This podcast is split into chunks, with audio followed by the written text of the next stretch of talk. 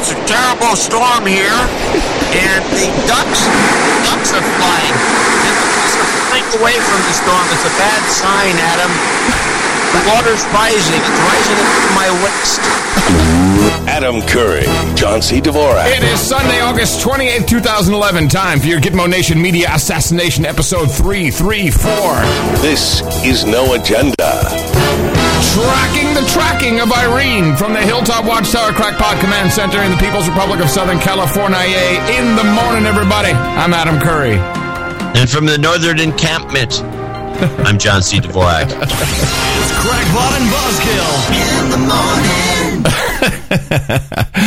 The encampment, eh? Uh, all right. In the morning to you, John. In the morning to you, and in the morning to all ships at sea and boots on the ground. Yeah, and all of our uh, human resources who are uh, charged up, ready to go once again as our government loves them in the uh, chat room at noagendastream.com, noagendachat.net as the show is always performed uh, live Sunday mornings, Thursday mornings. And you are up uh, in upstate uh, Washington, upstate there, Port Angeles, Northern Encampment. Is that what you call it? Yeah. Right. Well, uh, when did you get up there? After a couple days ago. Oh, okay. Um, Well, a minute. I got up here a couple of days ago. yeah, that's what I mean. So have you been uh, following the news? Yeah? There's not much going on except this hurricane. this thing has me baffled. It really does. It has me absolutely baffled. Uh, I, there's only one thing I can think that this whole farce is about, because it is a farce, obviously. Is this is like a test of the Council of Governors? That's the executive order that uh, President Obama enacted uh, in January 2010 for all kinds of uh, disasters, and it coincides so nicely with another earthquake in Albany, and of course the drill for uh, massive human migration towards West Virginia. But it certainly wasn't like a really, really horrible, devastating storm, the one that was promised. Well, I know they had people bailing out, and I thought I think the whole thing was just a it's just kind of a, a, a talking point regarding uh, global warming. Well, you know, interesting you say that uh, because uh, but- oh, geez. First, uh, before we get there, uh, I just want to give people who are not in the United States because we do have plenty of listeners around the world, and I don't think uh, CNN International or any of the other news channels uh, uh, and their hype of this, which by the way completely threw Libya off the, off the map. It's like n- nothing going on in Libya. This is a huge distraction, uh, as we would say. Don't look over here. Nothing to see here. Ooh, look at that. Let me try and give you an example of uh, the past 48 hours on all television channels here in the United States. So you have to kind of throw it to me, John. I'll be a, a guy uh, outside uh, with a uh, with a jacket on and a hood and fighting against the wind. Okay, you got you got to toss it to me. We have Adam uh, we're in the storm as we speak. Yes, Adam. Yeah. Hello, John. It's it's kind of hard to hear. It's uh, as you can tell, the Irene is just raging up the coast, completely enthralling everything. We see sea surges, sea walls. It is just. I mean, we can barely stand here. It is obviously everyone who is not already evacuated must be evacuated. Oh, oh, oh, here it comes. Oh no, oh no, there's more where that came from. That's pretty much what we had the past uh, 48 hours. it's just it, it- ludicrous. Completely crazy. And, you know, and, and when this started, because we went to Vegas for my daughter's 21st birthday. So this, uh, this started Friday, and Mickey's like, ah, I'm like, no, trust me. This is nothing. I can, I can tell. The, the, 'cause you can see that when the, they started morphing away from actually talking about the strength of the storm as it started to die down. Um, I was like, oh, this is this is just all over. It's, it's, it's not going to happen. Let me let me play you. Um, I love the adjectives uh, people were using for this now tropical wet fart. Uh, this is ABC, the compromise news organization. witnessing history. Rarely before has a hurricane barreled forward Barreled forward, with so many major American cities in her path. Irene is roaring up the east roaring up the East Coast. coast tonight. The hurricane's eye is moving into Virginia. You're looking live at Nags Head, North Carolina, pummeling that Pummeling that region. region all day. And now the view from another perspective. You can see from space that is the angry swirl Angry! high above Earth tonight. And this evening, Irene is a Category 1 hurricane. Winds of 80 it's category one. Category one is nothing. Nothing. You know, just to give you an idea. Now, a couple of things I was doing. I was watching CNN, and I would see where the where the reporter would be standing. And by the way, these are all really tight shots. You know, so that you. Uh, this is a television trick. It really is. So you and then do the same thing with all, all the Libya and all the Arab Spring footage as well. You just do a tight shot on the reporter. And you don't Well- really have a lot of background information coming to you. Yes. Well, one of the things I want to point out, I want to remind people of a clip that floated around during one of these flood situations someplace in the country where the reporter was in a boat. And he's showing the, the devastation, this huge devastation, this great flood as he's in the boat reporting. And then some guy walks by in waders. yeah.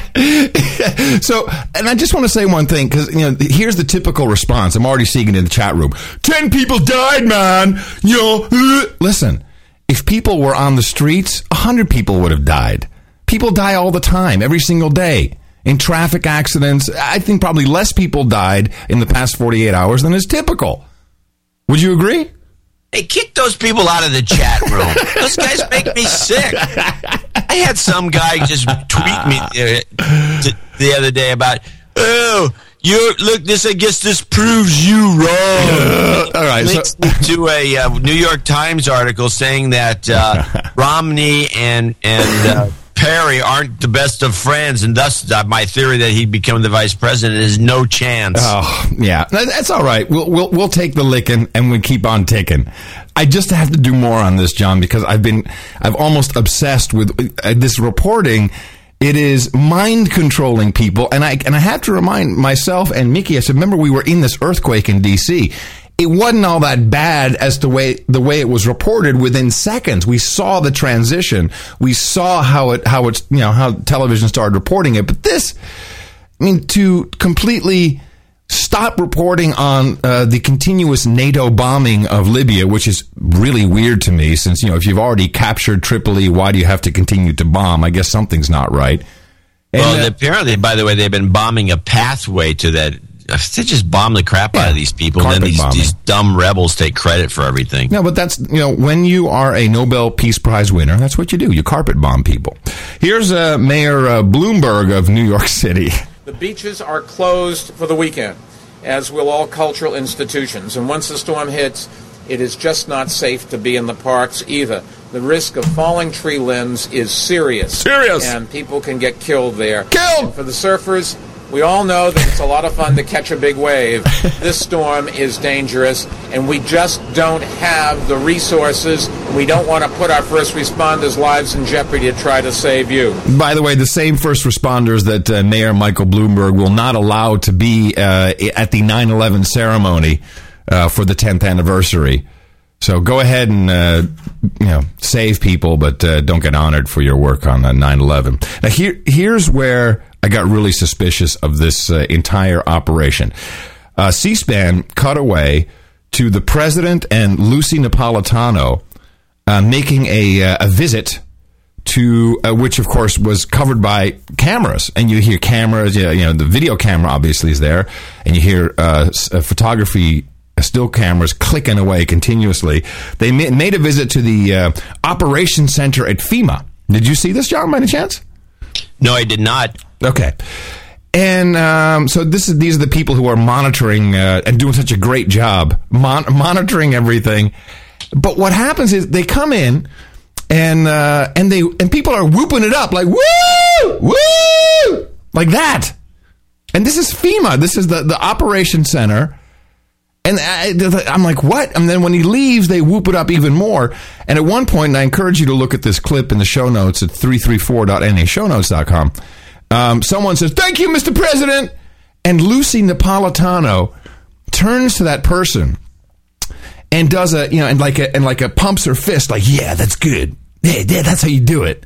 So, uh, which to me can only signify this is a PR move for either his presidential reelection or for the Council of Governors or just the fact that we can control slaves by telling them what to do. I don't know, but listen to the whooping And just listen, it's very strange. All right, who we got in here? The other side, these are the operators. This is the All right, this, is- this, this is the red team here. Yes, sir. This is, this is,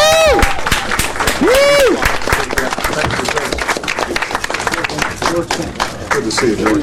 How you doing? How you doing? How are you, sir? How are you? Nice to see you. Nice to see you. So what do we got here, Craig? This is where, when we get the request from the governors, we are working to move stuff. This is really where you see the federal interagency kind of resources. This is the team that, on behalf of the entire federal family, coordinates getting the things down to the governors that they need. All right, well, You hear all this governor talk, right? It's all about the federal family. We coordinate this down to the governor. This is how we make it all happen. This is where it happens. The red team. the, uh, everybody here, uh, you guys are doing a great job. Obviously, uh, we're monitoring the situation closely. Uh, but but I, I will tell you, That's what you, you hear. The thank you, Mr. President, and Lucy's like, yeah, very good, good, good. You followed instructions, perfect. that uh, when I was on the phone with the governors and the mayors yesterday, and I asked them, was there anything they could think of that uh, our team, meaning you, uh, could be doing to help them get prepared? Uh, there was quiet on the phone, and that was a good sign. Uh, uh, that- what that meant was you guys were uh, going above and beyond uh, the call of duty in terms of making sure that you were asking state and local folks what they needed and making sure that you were deploying those uh, resources in a timely way. So uh, yeah, this, this is still obviously going to be a, a touch and go situation for a lot of communities, but, but knowing that they've got an outstanding response team like this uh, makes all the difference in the world. So uh, we, we really appreciate you. Proud of you. All right? Especially because you're all not going to get any sleep for the next uh, 72 hours. Oh, here it comes. All right? Thanks, Thank you. Proud you. Thank you.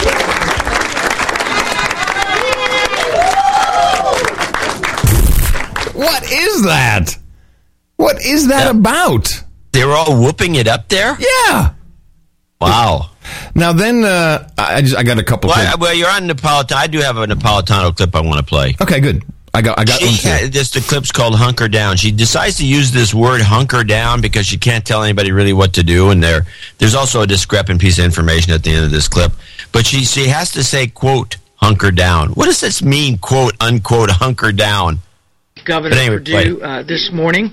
Uh, she said they were now, quote, hunkered down, close quote, uh, but they are uh, ready to do damage assessments as soon as possible, uh, especially for uh, assets like the bridges and the roads. Um, Irene remains a large and dangerous storm. Uh, people need to take it seriously. People need to be prepared. Uh, as we have suggested during the week, uh, think of this in three phases preparation, response, and recovery. Uh, some of our states are now in the in uh, moving into the response mode, uh, but other states, as you are further north along the Atlantic seacoast, are still in preparation mode. So, if you receive a warning to evacuate, please uh, do so. Uh, i even if you haven't received a warning uh, during the storm, uh, please stay inside. Um, quote, hunker down uh, until the storm passes. Stay off the roads so the roads can be clear uh, for emergency vehicles for our first responders. Uh, yeah. So here's the besides the hunker down thing, she feels doesn't. I guess she doesn't know what it means, or she has to quote it. I yeah, know. what is this? Well, the thing that's weird is, I mean, hunker down, of course, definition means to take shelter. Roll yourself in- into a ball and hide in a corner. yeah, but the, to say quote, but I think we should just talk that way. Uh, John, uh, quote in the morning, quote to you. Uh, Adam in the morning, unquote. this is, I don't, what is that? She's an idiot. So yes, hold on a second. Absolutely. Unquote. so here's here's what gets me. She says, you know, evacuate. If you don't evacuate, hunker down. But stay off the road. So that how do you evacuate by staying off the roads? It, the, the whole thing is. How does that make any fake. sense? You're supposed to stay off the roads, but you're supposed to evacuate. She actually Wait. said that, didn't she? Yeah, you're right. Well, she uh, came on all kinds of uh, news. She was doing news hits, as we call it, where she'll sit there uh, with her little sign in the background and her big uh, her big necklace with uh, boulders around her neck, and uh, and you know, and then she does one news hit after another. This, I think, is uh, Fox, and uh, interesting question gets posed, which I liked. uh, have supplies near your home, please anticipate, uh, even if you are inland, that you could experience some long-term power outage. The very fact that, that uh, you've made yourself available today, we always appreciate that, Secretary, speaks of, the, I would imagine, the enormity of this issue. Uh, some have been saying it's a bad storm, it's not a lethal storm. What do these guys in Washington know that, that we don't? Uh, what do you? Well, we, we, we don't want it to be a lethal. what? what do you guys know in Washington that we don't about this hoax? So, so I would literally be be watching. It was like Chesapeake Beach, Maryland, and I'd see the guy standing there. Well, hold on, I just need to get my sound effects back out again. I can see the guy standing there, and uh, well, Wolf, I gotta tell you, it's uh. Did you see this railing here? A piece of that flew away just before we turned the, the, the live shot on. Sorry we didn't have that for you.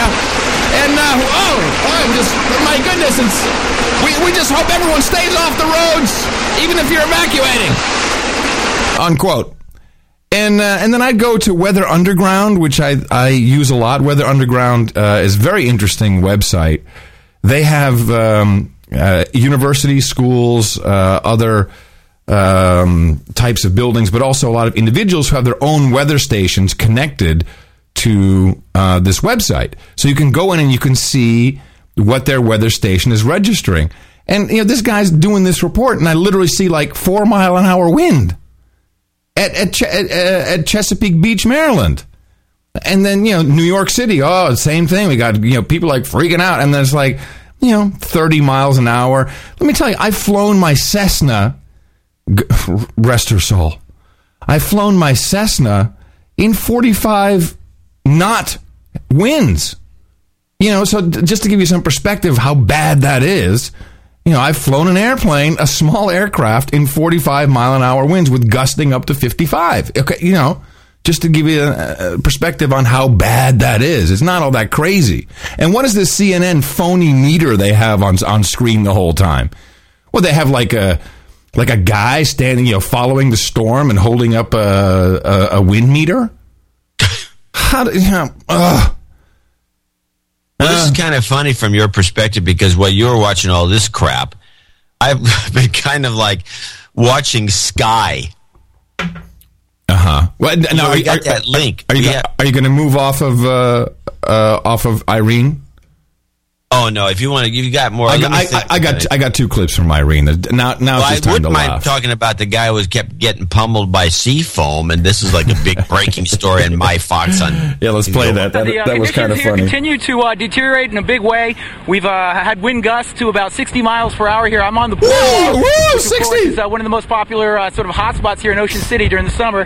And uh, just in the past uh, hour or so, the waves are really starting to pick up, and they've been making a charge at the seawall, which was built back in the uh, 1980s after Hurricane Gloria. And as the the waves are crashing, Now up there's all against the kinds of foam full, flying onto this guy. Green foam. foam that is uh, riding over the top and uh, starting to stick to all the hotels and and uh, buildings right along the uh, the boardwalk here. Excuse me, it's uh, it's in my face as well as you can imagine. It's uh, doesn't taste great. Now, and why doesn't it taste great, John? Why don't you uh, tell us why does that foam not taste great? I, if I'm not mistaken, it was a sewage treatment plant that was, uh, I guess, overflowed. and- It's poop. That's why it's poop. It's got a bunch of foaming crap all over him. I think foaming crap should be the logo of the Fox. Oh my goodness! And then there was um, the Weather Channel. I saw some people because I was you know looking around the tweeters, and uh, this is a report from the Weather Channel guy. I love watching the Weather Channel, and I will tell you what happens when he starts to respond to people walking around. Just listen to this. Four winds, so at least you'll be okay as far as the winds are concerned. Yeah, absolutely. Just a few feet away from that hotel, so if need be, we can find a good place for shelter. Anytime you're near one of the buildings, that's when you really feel that acceleration of the wind coming around the building. You head right out to the ocean front. The winds are a little calmer, but we're seeing them start to pick up more and more. We were in a lull. Now we've got another rain band coming ashore. Norfolk has been repeatedly gusting over 50 miles per hour. That will increase as the afternoon goes on. One thing that has not decreased that we'd like to see is the traffic. Uh, no shortage of incredibly, uh, well, I'll bite my tongue, people who have been coming out. We're talking about dozens of people. So what's happening while while this guy is talking, he's, he's about to like get, go crazy about it. There's like 15 college frat boys. Uh, in nothing but their underwear, jumping around behind him, mooning the guy, waving their dicks out. it's just like they're dancing in the rain. And this guy doesn't, because he's trying to do a serious report. who have walked by me. And to be honest, I'm pretty much speechless at what we've been seeing in terms of how many people have been driving around.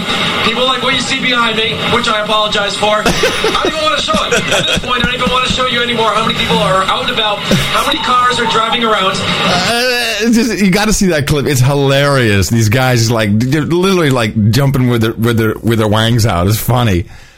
But so, so basically, the, the, it's 50, oh, those horrible 50 mile an hour winds, which we have on the West Coast constantly. Horrible 50 miles 50, an hour. 50 whole miles an hour winds, and this guy's complaining because people are driving their car. Yeah, and, and, and frat boys. Uh, So what is wrong with the East Coast? Have they turned into a bunch of weenies? Now, this is just mind control. This is the earthquake. First, we had the earthquake last week, and they're all freaked out, No, acting no, like no, a bunch no, of no, no, no, and now we no, have no. this. No, John, this is just media propaganda to, I think for the follow, well, there's three things, and you said right off the bat, and this next clip will prove it. The first thing is, uh, to uh, just push you into submission and believe your news and tell you what to do. Because, hey, without a doubt, most people went, okay, I'm hunkering down, unquote. Then it's the, to, uh, I guess, to test the Council of Governors for any kind of emergency. Then it's, I guess, prepping for the one where everyone's going to have to mi- mass migration to West Virginia. And then obviously it's all about climate change. And this is Sam Champion. Now, it- actually, my worst nightmare came true. Don Lemon is now guest hosting the Joy Behar show. I mean, it doesn't get any worse than that. Wow. Yeah, oh yeah. I missed that one. So Don Lemon is guest hosting for Joy Behar. This is um, on Friday, I believe.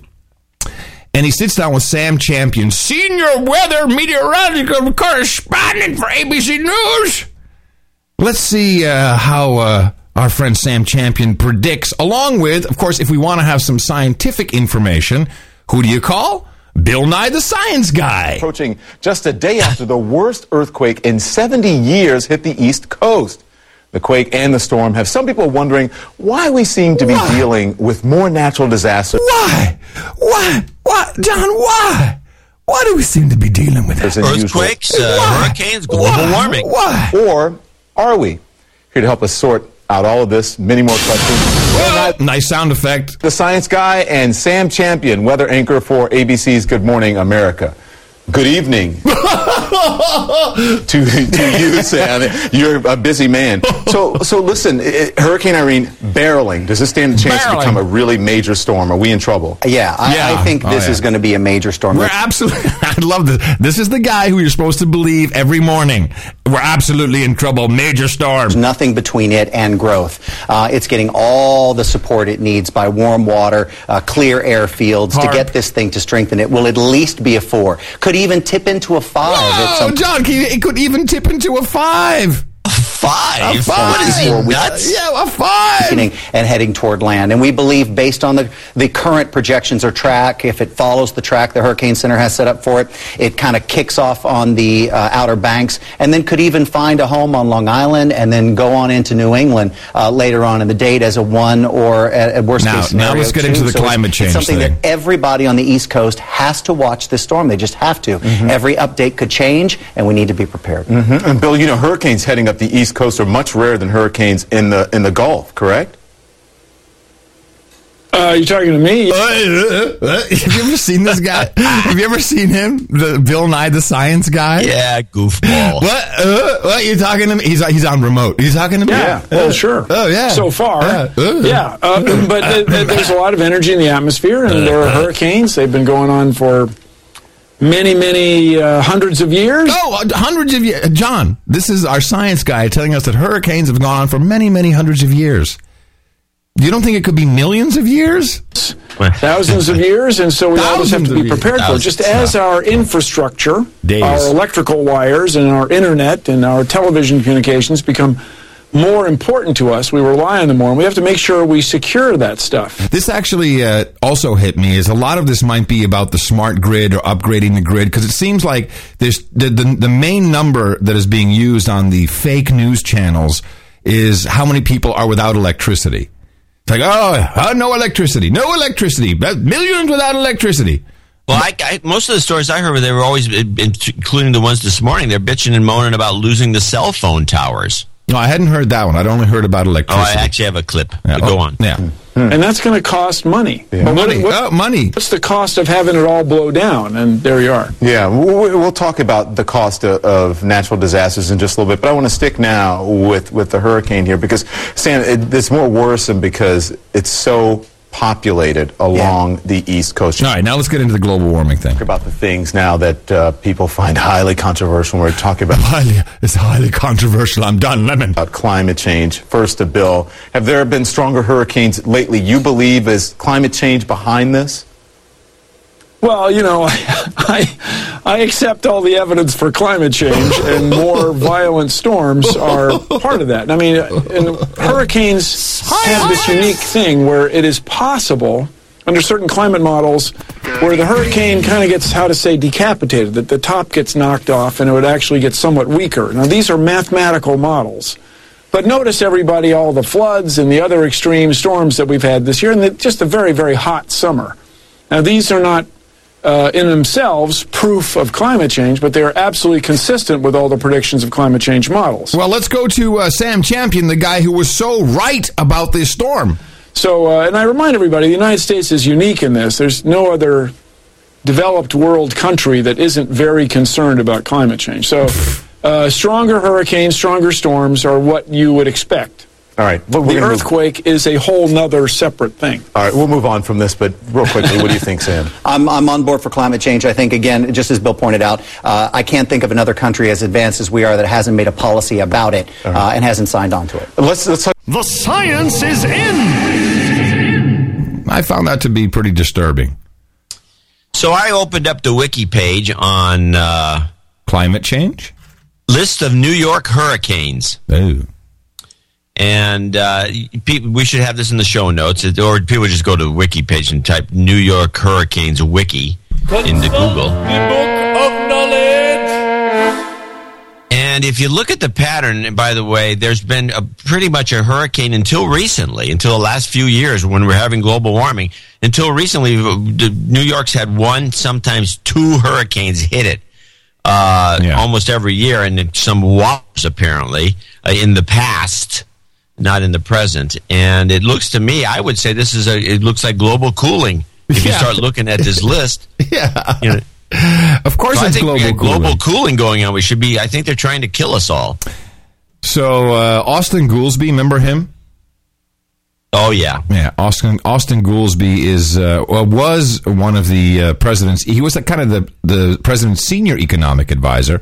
Uh, he is a, uh debate team winner from uh, his uh, school, and uh, he uh, now apparently thinks that. Uh, Earthquakes, hurricanes, Arab Spring, all of this is responsible for our economic problems in the United States. Part of this. What went wrong? Well, respectfully, Sean, I'd say you got you're you're mixing up the the time frame there. In the year 2010, which is when most of the clips when the president was saying we were starting to grow again, we were growing. And over that 17 months, we added two and a half million jobs. Now, at the beginning of this year, we get earthquakes, tsunamis, revolutions in the Middle East, European financial crises. Now they even got earthquakes outside of Washington, D.C. I mean, we've had a series of things that have put some heavy blows and slowed the economy back down again. What is he talking? What what heavy blow did that earthquake cause? it knocked over a statue on a church, and some guy, some a few bricks fell off a building. Yeah, it's tsunamis, it's Arab Spring, it's earth, it's earthquakes in D.C. That's why we have no jobs. That is such bull crap. I mean, what? Tell me what? How many jobs were lost because of that earthquake? It's just, it's all too funny. This was the these This is the excuse making that this administration does nonstop. John, I think uh, it looks like the economy is going to be uh, hurt severely. We're all, it's, uh, I think uh, it's just no good. We're not going to make it. We're not going to make it. Oh my God, an earthquake. There you go. I, I did production for the show. I can tell. I hope we don't have too much of this. No, no, I just had to do it once or twice. Just to, well, then now I'm going to have to do it. Oh, wait, you, you want you want to do? Do you want to? No, no, no. I'm, I'm just saying I'll do my own thing in the future. No, I want to With some- report. I want. I want to report. Uh, now going over to our special correspondent in uh, Walla Walla, Washington, John C. Dvorak. John, uh, what are you seeing out there? Adam, it's a terrible storm here, and the ducks, ducks are flying. Flying away from the storm. It's a bad sign, Adam. The water's rising. It's rising up to my waist.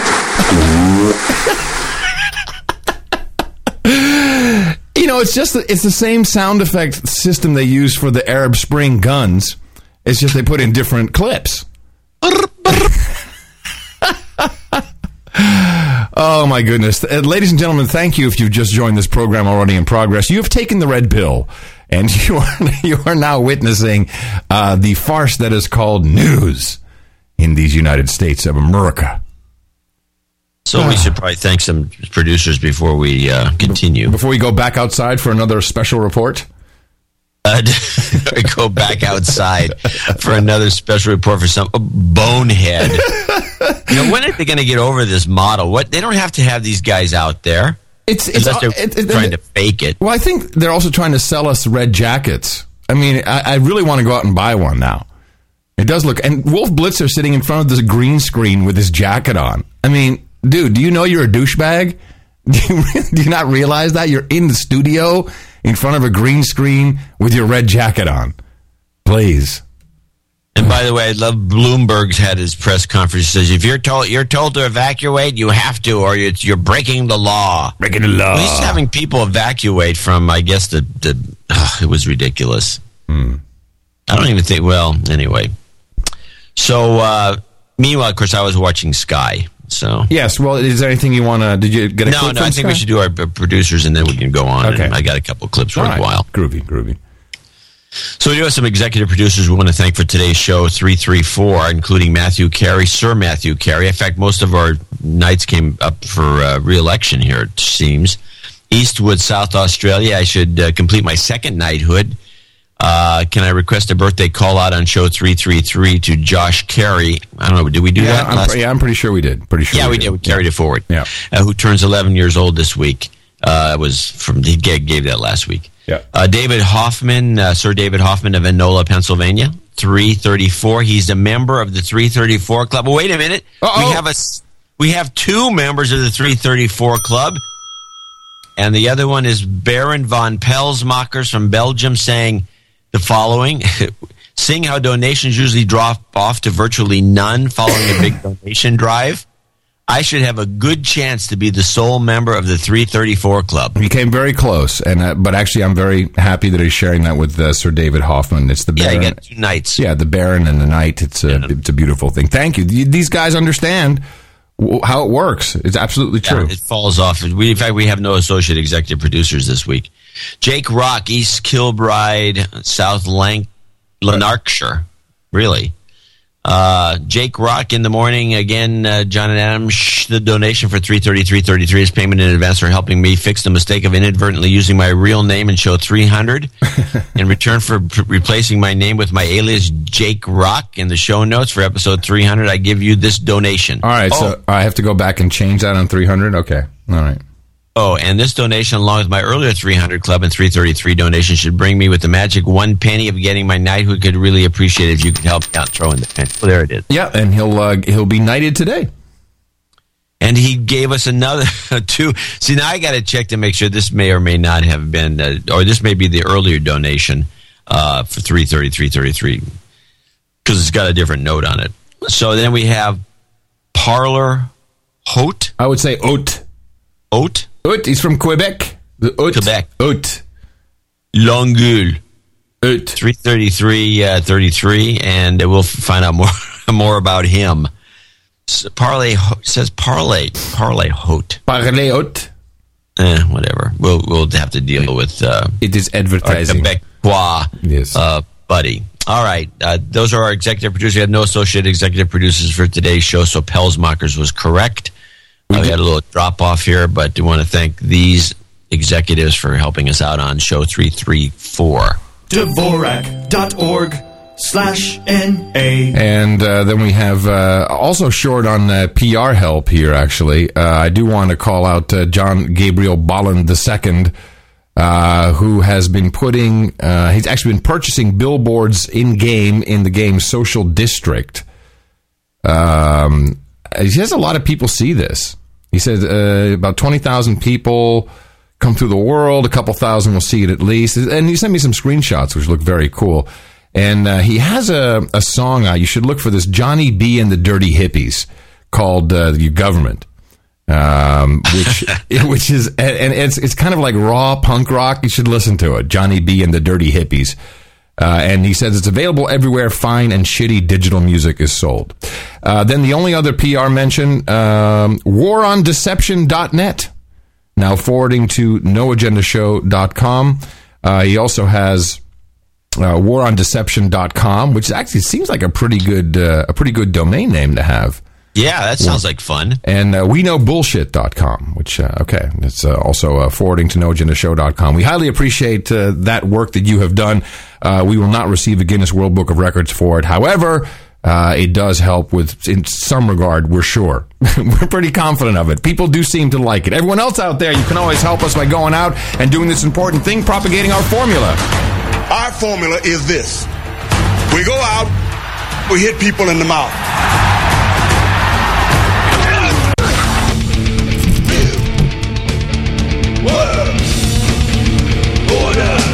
It people. Say it down.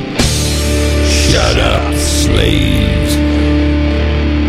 John, I, would like to uh, just ask you a question before we uh, get into uh, uh, more meat of the show here. Um, this is a technology question. You are the resident uh, technology expert. Techno expert to you. yeah, techno expert to me. In fact, uh, you know, Steve Jobs stepped down uh, as CEO uh, this past week. A lot of people talking about it. So if you could indulge me, please. Uh, we'd like now to go to uh, John C. Dvorak, who is uh, going to give us the lowdown on Steve Jobs. Uh, John, why did Steve Jobs step down? Because the storm was slashing against his house. so, well, I, if anyone wants to get my take on this, you can read the Market Watch column that ran on Friday this week. Can you tell us what, what's in it, or is it like yeah, is like tell a you what's teaser? in it. What it Yeah. is is that I was convinced, or I'm still convinced that, that you know Steve hasn't really done anything there since January, and Tim Cook was sitting there as acting CEO. And Tim knows that if Steve Jobs dies or something happens, and he's acting CEO, he's out.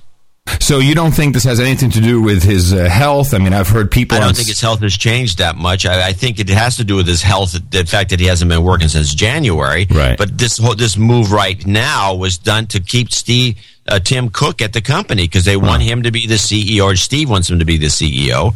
And if and, and and I'm telling you, you work with boards, you know that this would happen if the guy's acting CEO and Steve Jobs died. Let's say Mm-hmm. the first thing that happens is a board meeting, and they say, "Well, what are we going to do? Should we keep Tim Cook? I don't know. Let's look around. Why take a chance?" Let's promote Al Gore.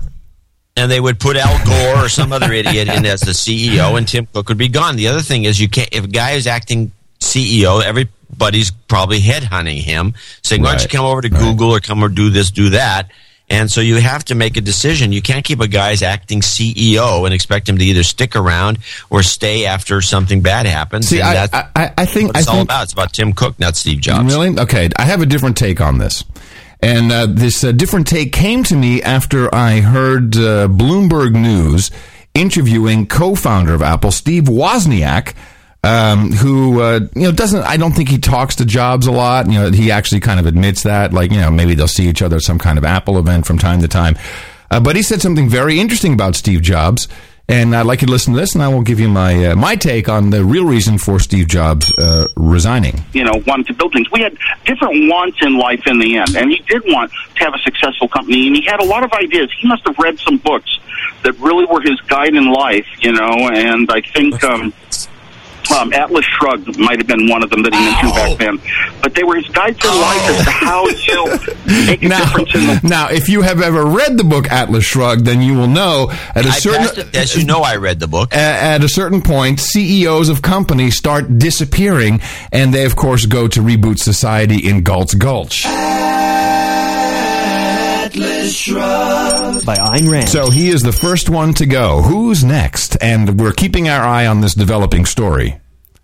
You can't blame that. You can't tell me that's not a, a, a very valid theory. Oh, please. If Steve Jobs, if he, It's not even a, a theory. It's bull crap. you you watch, we'll we'll see who goes next. We'll see. You know, we've got these CEOs everywhere starting to. Uh, they're a bit disingenuous, but they're starting to revolt, saying, They're "Hey." all douchebags. Very few of them are going to revolt about anything. I think that uh, Steve Jobs is one of the few guys who was not a douchebag, and I think he's actually Oh. he's off to reboot society in Gulch. Gulch. Oh, brother. You're supposed to save this stuff for the second half of the show. no, wait until we get to that. so, uh, so I'm watching Sky, and Sky is, uh, which is a British uh, television uh, satellite. We got a, a link to a nice, a nice unauthorized feed, and uh, I, you know, I don't think I got that link. yeah, you you you were CC'd on the email. Oh, okay. So anyway, and it comes in beautiful. It's HD. It's a it's a full feed with all the ads. In fact, just to show you the uh, kind of advert, you, you know, you know, we've talked about this before. In fact, I'll do this as a quiz. You can always kind of figure out who's watching some station by the advertising. So if you're, you know, watching a show and it's all for a bunch of, you know, male diapers or something, you figure that the audience Yeah. is a little old. Yeah. So you know, you, so wh- who do you think advertises on Sky? Um, let me think. It's either going to be Legos because they go they skew very very young, or uh, depends. Perhaps No, no, but it's, it's I think it's a more interesting kind of an itchy scratchy audience. Why don't you play who advertises on Sky? When Tom had head lice, I was mortified. Luckily, my pharmacist recommended Full Mark Solution. No pesticides or nasty smells. It's clinically proven to kill lice in just 10 minutes. Killing lice couldn't be simpler or quicker. full marks for Full Mark Solution. So uh, does this mean hobos watch Sky? I don't know, but they have lice. People with lice watching Sky. So anyway, the uh, though the other one they had that was an ad. They had a house ad on Sky.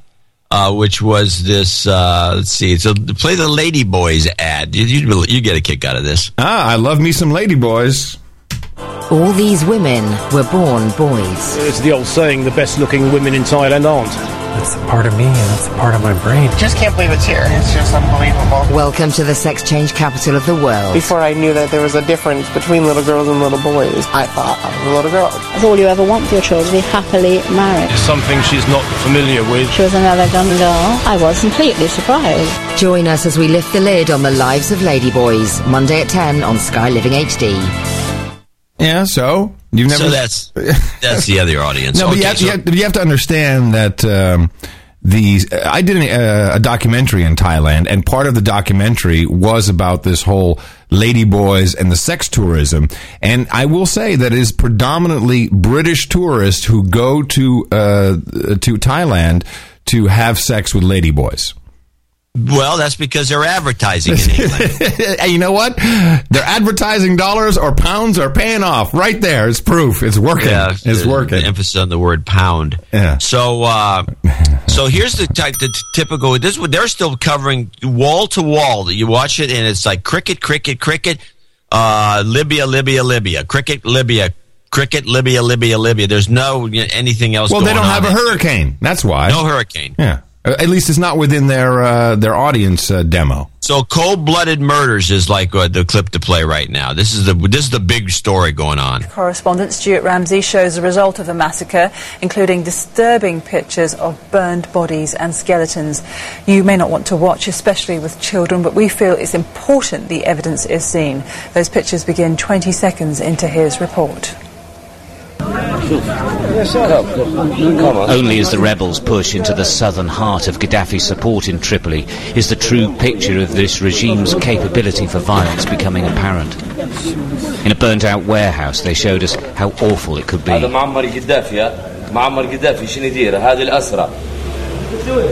still smouldering, the bodies of 53 people, civilians we are told, murdered in cold blood as the first news spread that Gaddafi's Bab al-Azizia compound was falling. Now, um, a couple of things. These were black Africans, uh, and uh, they were black before they were burned, which uh, would mean that they were part of Gaddafi's uh, guard and not the rebels. And many of them had their hands tied behind their back, suggesting that they were executed and then burned. Uh, so this is uh, this, this, this, and you know I've seen the guy walking amongst the field of the of the burned bodies, and then in the tunnels. It's it stinks. I mean, literally, but also figuratively. Yeah. Now, also and this guy in cold, you know, they're talking about cold blood, and meanwhile, they have a bunch of people. My my wife pointed this out, and like, if you're in Oakland and some and there's a drive-by shooting, you can't get the media can't get anyone to say anything. No, you know, you're just not talking. You're not going to put yourself on a TV. These these Libyans that are, you know, they were obviously many of them are just told to come on. I think a lot of them are agency people. They come on and they tell a long-winded story about, well, this is what's going on, that's what's going on. They reveal themselves. It doesn't make any sense in a situation like this where there's a bunch of corpses everywhere. I saw, uh, and I was not watching our special private feed from Sky, but I got a clip from Sky. I got a, I got a couple of things that just really made me chuckle. Uh, so this is a a reporter from Sky, and by the way, they're all being handed out these same helmets that look kind of like they're kind of like Nazi war helmets. That uh, the, the, the British are wearing these. They're wearing Yeah. full regalia. yeah, but but it's almost like you know the Harley Davidson. If you want to be if you want Yeah, to be a cool dude, Weird. Yeah, you're right. Yeah, it's a big, thick helmet. Yeah, but with the, with the ear sides that pop out, it, it just looks like a Nazi helmet. And uh, and then you know full flak jackets and everything, and no markings. By the way, also interesting, no markings. You know, uh, there's just someone handing them out to these fake reporters. Now this woman is from Sky, and she's interviewing a guy who apparently has Gaddafi's hat, gold chain, and like his. Uh, well, she'll explain what he's holding. And he and I of course immediately Google for Gaddafi's hat, and it's like you know. Yeah, it might it might kind of look like it, but it's it's Could be a souvenir. Yeah, we actually souvenir hat. Yeah, let's just listen. It's just funny how this guy and this guy, perfect English, uh, praising God, not Allah, whatever. I'm next to uh, Mr. Al Windy, who has Colonel Gaddafi's hat Why is it Mister Al Windy? By the way, he's a, he's a dude. on his head. Uh, Colonel Gaddafi's, well, I don't know what you call this, but it's a sort of uh, uh, a Masonic sort of um, bushy thing that he. It's a Masonic sort of bushy thing, John. Uh, do you know what a Masonic sort of bushy thing is? A stick. A stick. Used to throw around and and his necklace. Now, where have you been, Elwindy? Uh, well, I've been in the western uh, uh, mountains since uh, four months ago. I was fighting This guy, he sounds like he was educated in Britain four months ago. Gaddafi troops uh, in Kikla and other places. Don't they speak French more in Libya than uh, than English? Or Italian. Yeah, why does yeah why does why does he have a British accent? And parts of Libya. And now I, this is the first day uh, after four months from struggling against Gaddafi troops. I'm, I'm really Now and all this so now we have 50 calibers going off in the background. This reporter is not flinching because A, it's a soundtrack that's added, or B, she knows it's all bullcrap. proud for, from for this moment that, that the Libyans have waited for 42 years. And I, I, and I'm gonna give this to my dad uh, as a present because he used to he, he has suffered a lot from Gaddafi and Gaddafi policy. Tell me how you got the hat. And oh, I got it on eBay. All right. So uh, CNN, of course, not to be outdone by Sky. By the way, I do want to say something.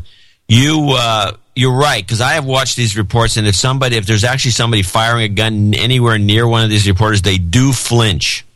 Yeah, but not on not As on this anybody one. would. Yeah, not on this one. She's not looking at all. And later, it's a longer clip, but later in the clip, is literally a salvo of 50 cal. She's like, "What is that Masonic sticky feather thingy?" Now, now, unfortunately, the live report um, of uh, this woman, her name is.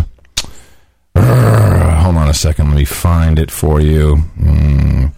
She's a CNN uh, reporter, and she. Uh, I can't find it. She uh, uh, was um, right there when they discovered Gaddafi's RV. Did you see this? He had an No, I didn't get this one. He had an RV.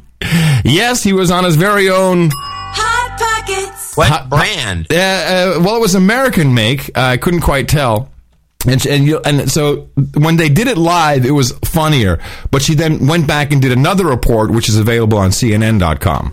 The fighting around the Tripoli International Airport does continue, but rebels say they are making gains and they point to this as evidence. A mobile home that they say they just captured from Gaddafi's farm, located around 15 minutes from here. Now, they said as they entered, they did encounter some resistance. There were some firefights, but they said they've begun to comb through this sprawling. Sprawling! Now, first of all, firefight, there's not a bullet hole in the thing. It's perfect. It looks beautiful. You know what resistance? There's, there's no no bullet holes that are apparent on, in this report.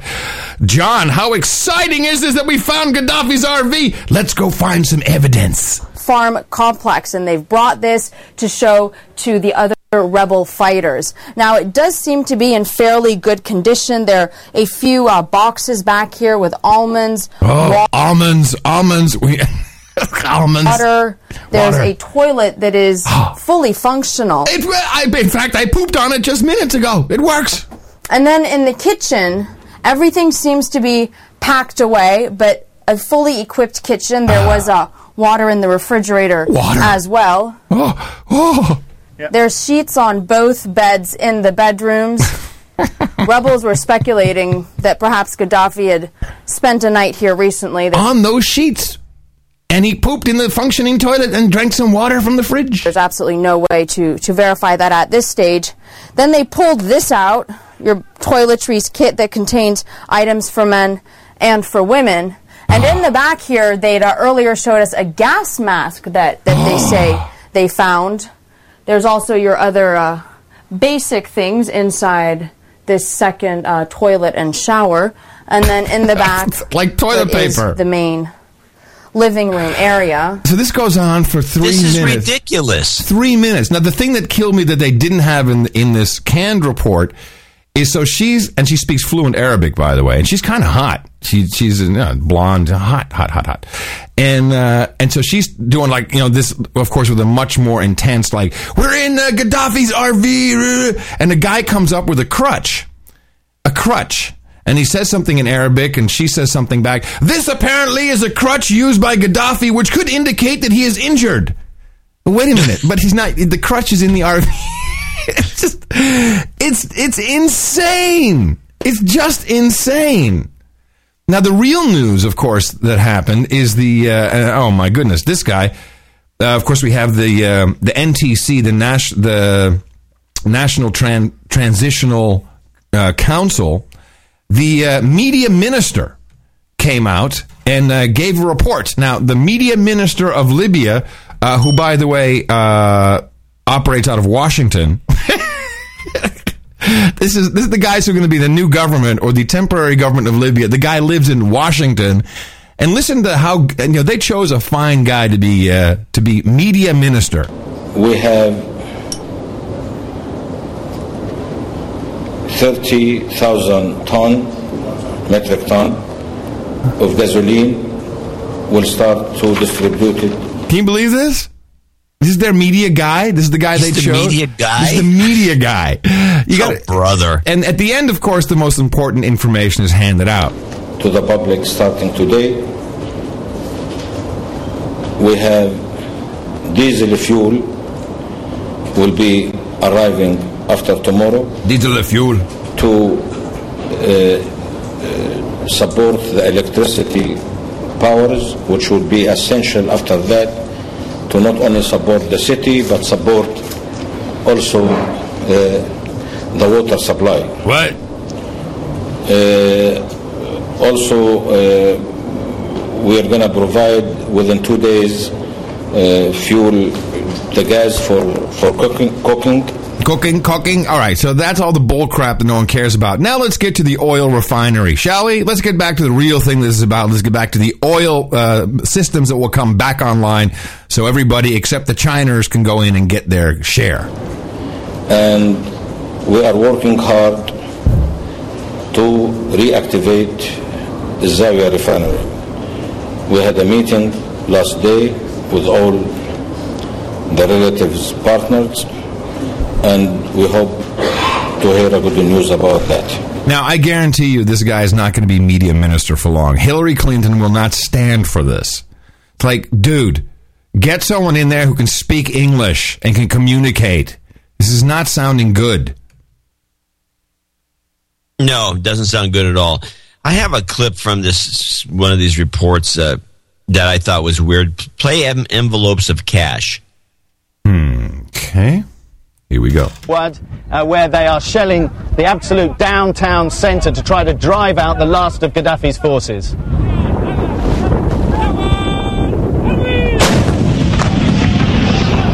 NATO bombing had opened the way to a 20 mile advance. In a few hours, their top commander was able to declare a local victory, the last stepping stone before Sirte. Now, so we are moved almost uh, 25 kilometers ahead. Uh, Bin Jawad is now under. Uh, we don't means, but uh, Gaddafi forced to make extensive fire on the area. So More heavy weapons. It's essential for the rebels to keep their momentum up as they approach what they hope will be their final battle. A businessman arrived from Dubai to give fighters a morale boost. Envelopes of cash. hey, hey, it's noagendashow.com. It's dvorak.org slash blog slash NA. So if you listen to the uh, if you listen to that whole report, it's first of all they're trying to move into Cert, Circa, Cirta, whatever that little town is. Cert, and so they, they they say that the NATO bombers bombed the crap out of the, the path so Yeah. they could get there because they couldn't walk by themselves, I guess. Yes, that- that's the- and so then so they bombed the crap out of them, and then these guys they show up. The background is just a bunch of artillery guys just shooting in the air, boom, boom, boom. You know, they're trying to supposedly shell. The, why, they, why are they shelling the downtown for? They're killing civilians. I also saw a report, uh, another one of these tight shots, and you know, a nondescript reporter, and uh, you know, is like, uh, oh, the that that artillery you hear in the background is uh, it's just uh, just people celebrating. You don't think it could be someone shooting at the carpet bombing? It's this. Uh, it's. It, um, thank you, darling. It's so nice to see that people have actually uh, rented "Wag the Dog" from Netflix because there are so many similarities. And the uh, and but it, but it really is a, a a PR war that is just hilarious. William Hague, the uh, minister of foreign, the secretary of foreign affairs, what is he called uh, over there in uh, the in Gitmo Nation East? Is he is it secretary of foreign affairs? Foreign secretary. yeah, that's would be it. Who's a Hummer, by the way. He hums. Uh, so uh, you know, Gaddafi uh, allegedly has said, "Hey, uh, you know what? Uh, let's uh, let's make a deal here. Let's uh, transition into something." And uh, this guy just says, "Oh, that guy's delusional." Uh, the guy that Tony Blair went to visit in his in his tent just a couple of years ago, the guy that John McCain sold weapons to, and now the guy's delusional. Well, I think the NTC uh, will certainly welcome negotiations. They've been conducting negotiations with tribes around the city of Sirte to try to bring the violence to an end. Uh, but of course, to frame that, uh, the idea as a, discussing a transition of power is a bit late now. Uh, I referred a few days ago to Colonel Gaddafi making delusional statements, and this is another one of them. A transition of power is already taking place. Yeah, are you crazy? We're already taking over uh, the place. Uh, We are, we are in charge. Transitional Council ministers are in Tripoli and in increasing control of the situation. we just discussed the position on international recognition. yes, yes, international recognition. And you know what that means, John? Uh, I have done some research. The IOM is now go. Well, there's two things. First of all, the UN may send in a police force. Uh, they're actually What saying the- they're saying police force. Is this Miliband? No, that was uh, William Hague. Hague. Hague. Yeah, Hague. Uh, so, uh, coming from uh, Ban Ki moon, there is an urgent need to put an end to conflict, restore order stability. All agree that if Libyan authorities request, we should be prepared to uh, develop police capacity. Bearing in mind, country awash with small arms. Okay, Ban Ki moon. So we're sending in the blue helmets. This is uh, just like they did Kosovo. You bomb everything from the air, then you send in the UN troops. It's, it's like fractal. Hold on, where's my fractal jingle? Anyway, it's a fractal. Uh, but w- here's the, the big fractal. Everyone is now talking about the IOM going in. And I did some research on the intergovernmental organization known as the IOM. You can find it at iom.int. And uh, this is the uh, International Organization for Migration. What these guys do is they organize the elections. They organize the elections in Afghanistan. They organize the elections in Iraq. Did you know that if you are an expat of, uh, uh, let's say, when Afghanistan had their elections, if you were an expat and you were living in America, you got to vote? Did you know that? Well, let's go. Repeat that sentence. Okay. So first of all, the International Organization on Migration is, uh, and it's it's a, it's United Nations uh, organization. They or they do a lot of things, but the main thing they do is they organize elections in these countries that have risen and requested democracy. Okay. So that's that's what this organization does. Now, in Iraq, as in Afghanistan, when they held elections, if you were an Afghani or an Iraqi living abroad, an expat, oh, okay, say in Britain or in the United States, you were allowed to vote. That's weird. that doesn't sound if you're right. living, if you're if you're American living in Paris and we have an election here, you're allowed to vote. Yeah, I know, but this is like this is a little. This is you know we had people like, d- did they had to dip their finger in ink when they voted in Britain? Yes. Yeah, okay. So this thing is, uh, you know, the Karzai government loves him.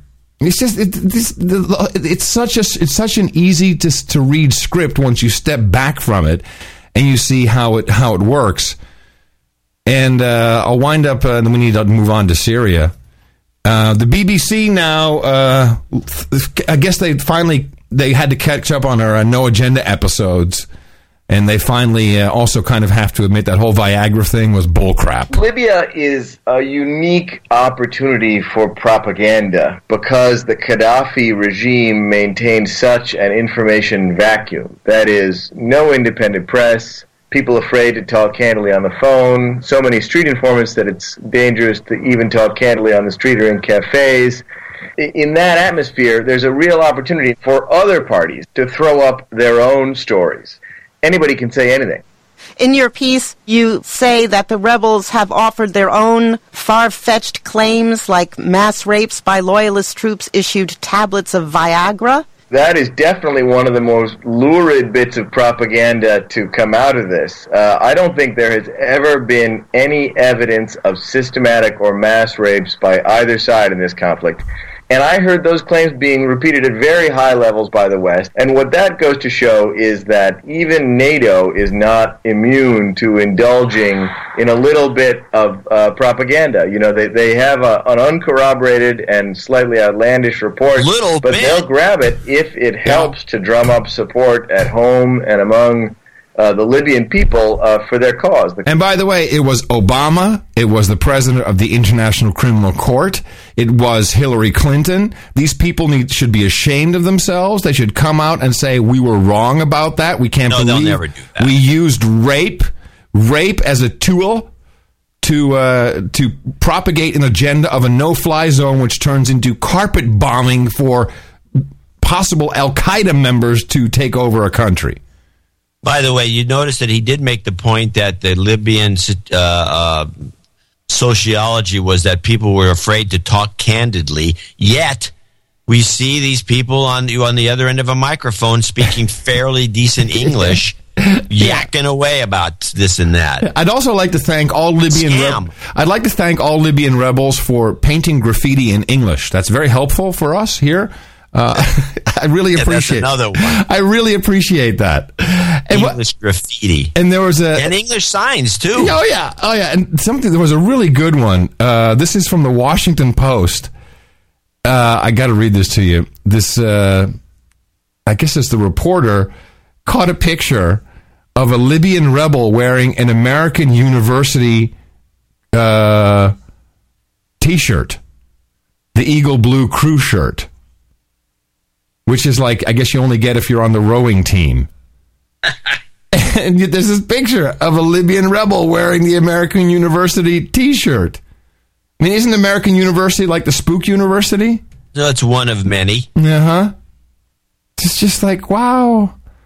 So Well, you might as well. Every once in a while, they like to throw it in your face. and See if you just, paying, just see if you're paying attention. See if just to see if you're awake. Now, of course, we have to move on to Syria.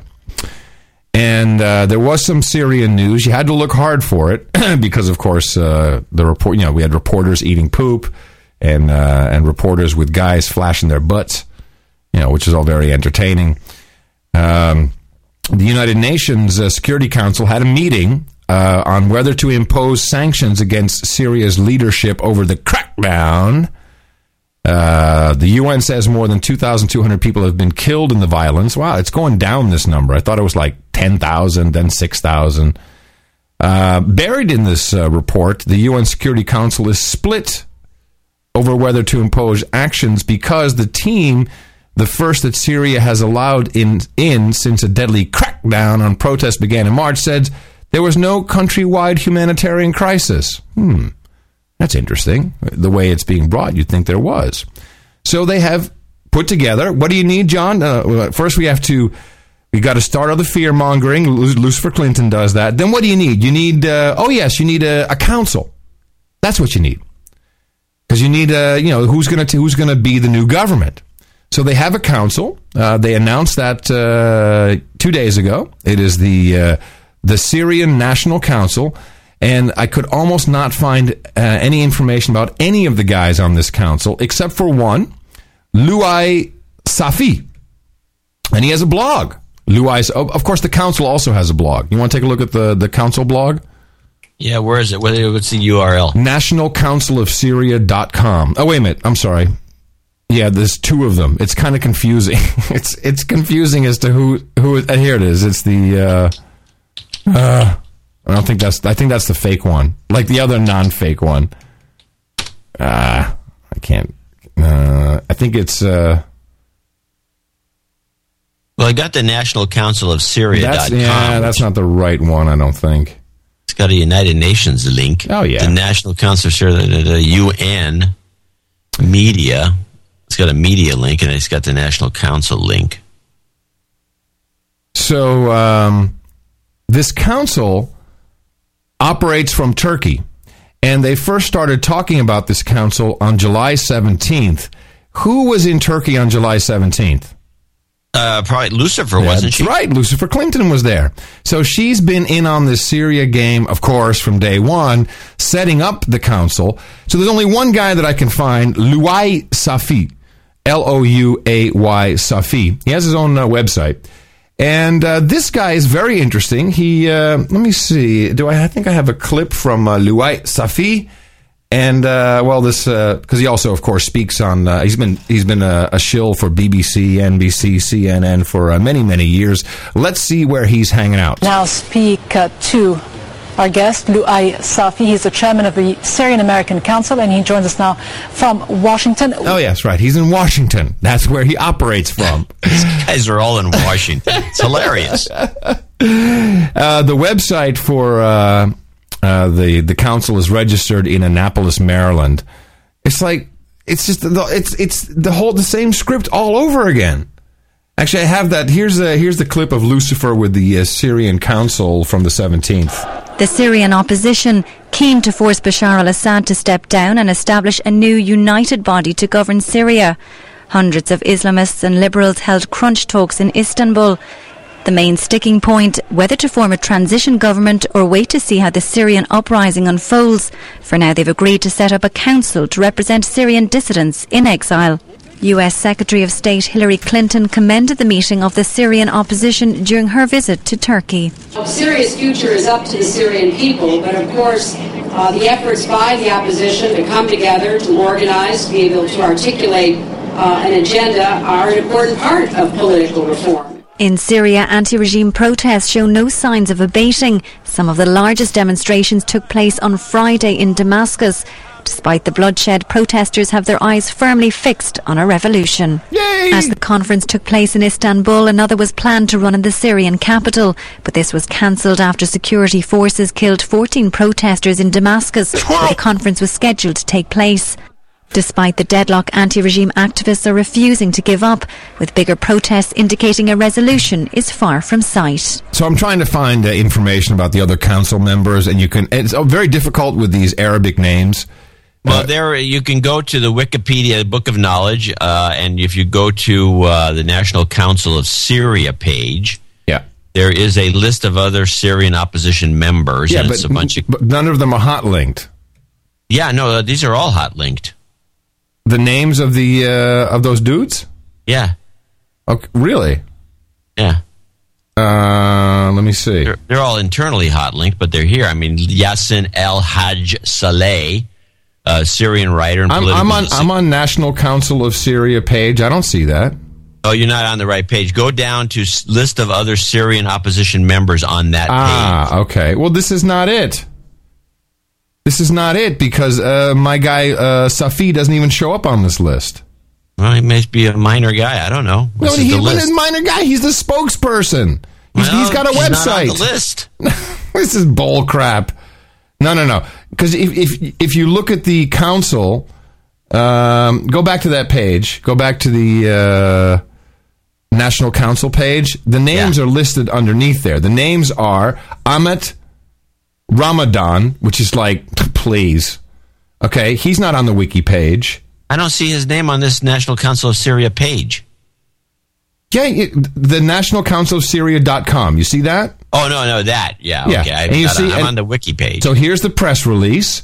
And you see from left to right Ahmad Ramadan, Khaled Hassaleh, Hassan Hashimi, Lova, Lovai Safi, that's the guy that I could find, Abdul Basit Sida, Adib Shishakli, and Hassan Salabi. now I'm on the front page of the National Council of Syria.com. Where are these names? Okay, you see the p- three big pictures? You're on No, National. Council of. Oh, okay. Click on the link National Council. Duh. Oh, okay. Right. Well, that's a different page. You see this? You see this is from the they did this uh, uh, press press conference like the in Tea Turkey. Party. Yeah, they did it in Turkey, which is where you know all good Syrians go to uh, build a council. And then there are the names. These are the guys. But that's not on the. Uh, gee, do you think the Wikipedia could be wrong? It's probably more right than wrong in this case.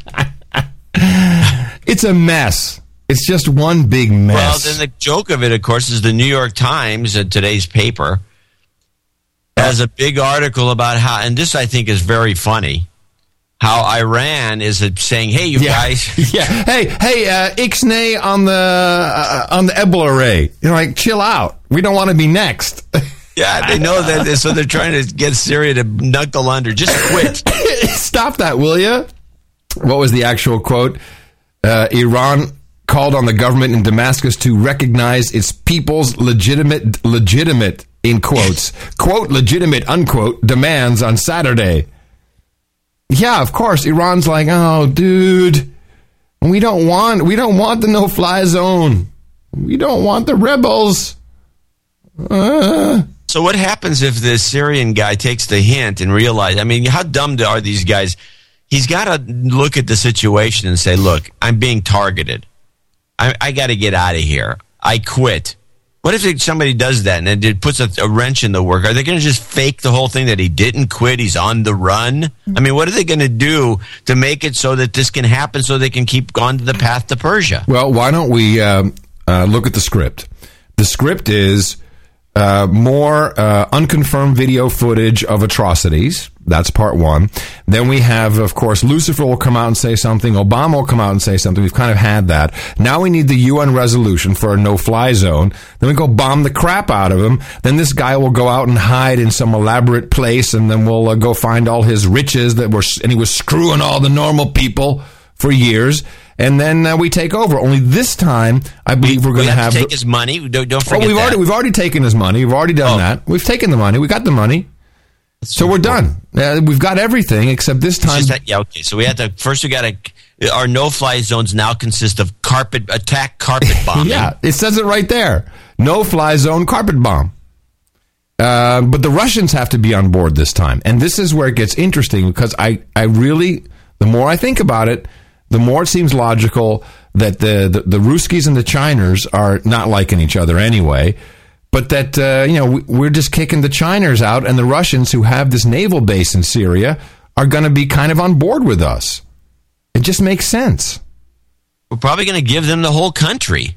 We don't want them. No, they got no oil or anything. How- how's that for an idea? We we we take it over, give it to the Russians to run it, and because they got the island, they got the uh, Cyprus, they got the uh, they'll have the base. You can have Syria, and then we'll move on to our next target, and that'll and the Russians can do whatever they want. We don't care. Would you want to call the next target? I think it's not I Lebanon. I think I think Lebanon is the one we're supposed to be looking at. I, it's too soon for Iran. We're Lebanon's not going to ready. be a tough one to do. can you can you imagine if we were in charge of this? Hey, John, how about Lebanon? Oh man, that's gonna suck. Oh man. Hey man, can we get some techno experts in there? Like do some Twitter stuff and like we need some Facebook pages, man. I'm going to call Algeria. Algeria, really? Yeah. I don't think that was on the uh, General Wesley Clark's Path to Persia. It might have been, and he may have just forgotten about it by the time he told that story. No, because he also put you know this uh, list is also in his book, by the way. Oh, is it? Yeah, Wesley Clark has a book. Should well, we just- should play play that clip again Yeah. as a reminder Yeah, to the. let's do that. Yeah. About 10 days after 9 11, I went through the Pentagon and I saw Secretary Rumsfeld and, and Deputy Secretary Wolfowitz. I went downstairs just to say hello to some of the people on the joint staff who had used, used to work for me. And one of the generals called me and He said, Sir, you got to come in. You got to come in and talk to me a second. I said, Well, you're too busy. He said, No, no. He says, "You- We've made the decision we're going to war with Iraq. This was on or about the 20th of September. I said, We're going to war with Iraq. Why? He said, I don't know. he said, I guess they don't know what else to do. So uh, I said, Well, did they find some information collect, connecting Saddam to Al Qaeda? He said, No. No, no. He says, There's nothing new that way. They've just made the decision to go to war with Iraq. He said, I guess it's like we don't know what to do about terrorists, but we've got a good military and we can take down governments. And um, he said, I guess if, if the only tool you have is a hammer, every problem has to look like a nail. So I came back to see him a few weeks later, and by that time we were bombing in Afghanistan. I said, Are we still going to war with Iraq? And he said, Oh, it's worse than that. He said, he reached over on his desk, he picked up a piece of paper, and he said, I just, he said, I just got this down from upstairs, meaning the Secretary of Defense's office today, and he said, This is a memo that describes how we're going to take out seven countries in five years, starting with Iraq and Iraq, and then Syria, Le- Syria, Lebanon, Lebanon. Libya, Somalia, Sudan, and finishing off Iran. Okay, so uh, I, I I think uh, after he said after Syria comes Lebanon. Okay, I'm looking at the list. It's it's Iraq. I guess if if you're going to count uh, Iraq, Syria, Lebanon, which is would, would Libya, we already got Libya. We got Iraq. we got Libya. Somalia, Sudan. Now the thing I see the problem, the reason I'm saying Algeria Hmm. is because I think as a as a misdirection. First, we've got Tunisia and Egypt. We haven't; those aren't even on his Yeah, list. you're, you're right. Yemen. Yeah, you're right. That's and not. Yemen, Well, Tu- Uh, so Tunisia, I think was, was Tunisia was just a mistake. I mean, we didn't do that. Well, to me, Tunisia was the was the was the uh, initiation point. Yeah, but that's why we took advantage of it. But Yeah, Tunisia, no, I think, just agree. happened. We took advantage Yeah. of that. We wanted to test the test the, the, the operation, so we did Egypt. Yeah. Oh, that was just that was just a beta. I think so. Which is why it's all messed up now because we didn't have no transitional national council. Right. Uh huh. Okay. We knew what we I'm knew what the that. mistakes were, and who cares about Egypt? It's a big old country; they can take care of themselves. And uh, then we had, I, so I still think we're still working on these schemes because Hmm. Syria, I mean, the, the the and Libya is you know a mess. Uh, So I, I really think Algeria is going to be targeted, but I, I could be wrong. Maybe they're just going to go around the horn, go to Somalia, take care of that. Right. Sudan, I guess, is part of it. I don't know what they're going to do about Ethiopia. I let them eat cake. Because Ethiopia is between Sudan and Somalia, so there's got to be something going on there. And right across from Yemen, and right by your Stargate. And, Ooh, yes, uh, right. Yeah, yeah. yeah. Uh-huh. Yeah, well, it's it's it's. I, I'm going to stick with Algeria as a long shot. Okay, well, um, I think Lebanon. You go for Algeria. It doesn't really matter as long as there's some brown people in sand that we can kill. That's I think Lebanon. I'm looking at the map, and I, I see Lebanon as something you can just skip. It. Just uh, uh, Algeria, uh, brown people. Well, all of the area down there is Good. brown. So you know, Good. We could carp- uh, we could no fly. I mean carpet bomb. I mean no fly. Don't send us your, your water or blanket. Send us your carpet bomb. That's that's what we want. And now, back to real news. I always love me a good two to the head story, John. And uh, of course, uh, this one's very interesting. Uh, gentleman I've uh, known and worked with for uh, many years uh, passed away just a few days ago. I didn't hear about it until this morning. Frank DiLeo uh, died at age 63. You know who Frank DiLeo is? Uh, rings a bell. Some say DiLeo, some say DiLeo. He was uh, Michael Jackson's manager. Oh, right, right, right. Uh, he uh, he managed several other people. He actually got fired, and he was uh, Jackson's manager again uh, during the period when uh, Michael Jackson was setting up the. Well, he wasn't. It was being forced into the 50 dates at uh, the O2 Arena, and when he uh, was killed, as uh, as I we have now confirmed. And I'm like, wow, you know, uh, DiLeo was certainly if if you see, he was kind of like one of the old school mafia guys from the record business. And he was, uh, if you've never seen him, you probably remember from some video or documentary somewhere. He was just kind of like big, heavy, kind of gangster looking guy and always had a huge cigar sticking out of his face. Big, big cigar. That was DiLeo.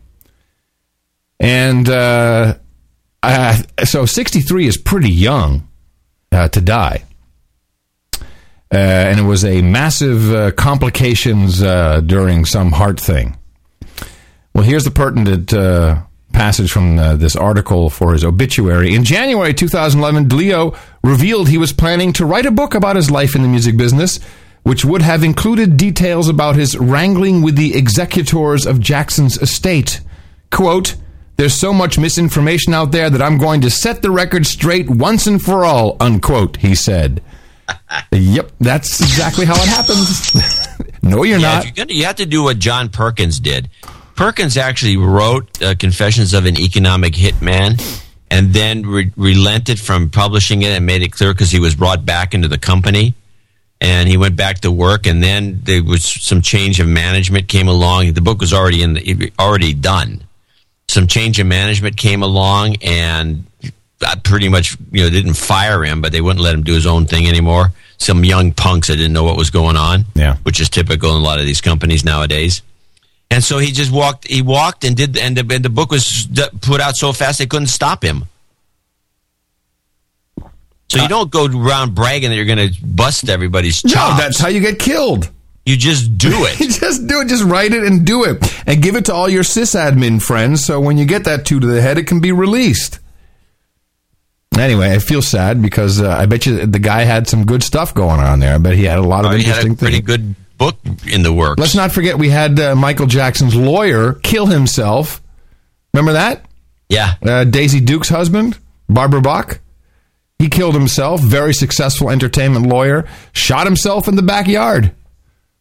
That's what. Yeah, it's, it's like, Makes sense. No, no suicide note. But let me go shoot myself in the backyard. Yeah.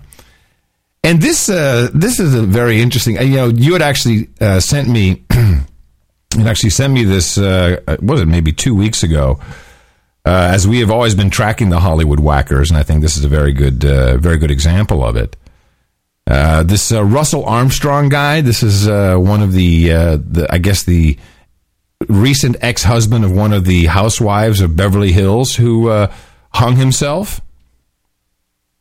Russell Right. Armstrong. Last week, I think. Yeah. Uh, well, it turns out that uh, one of his business associates also killed himself right here in Mul- Mulholland Drive in Los Angeles. Interesting.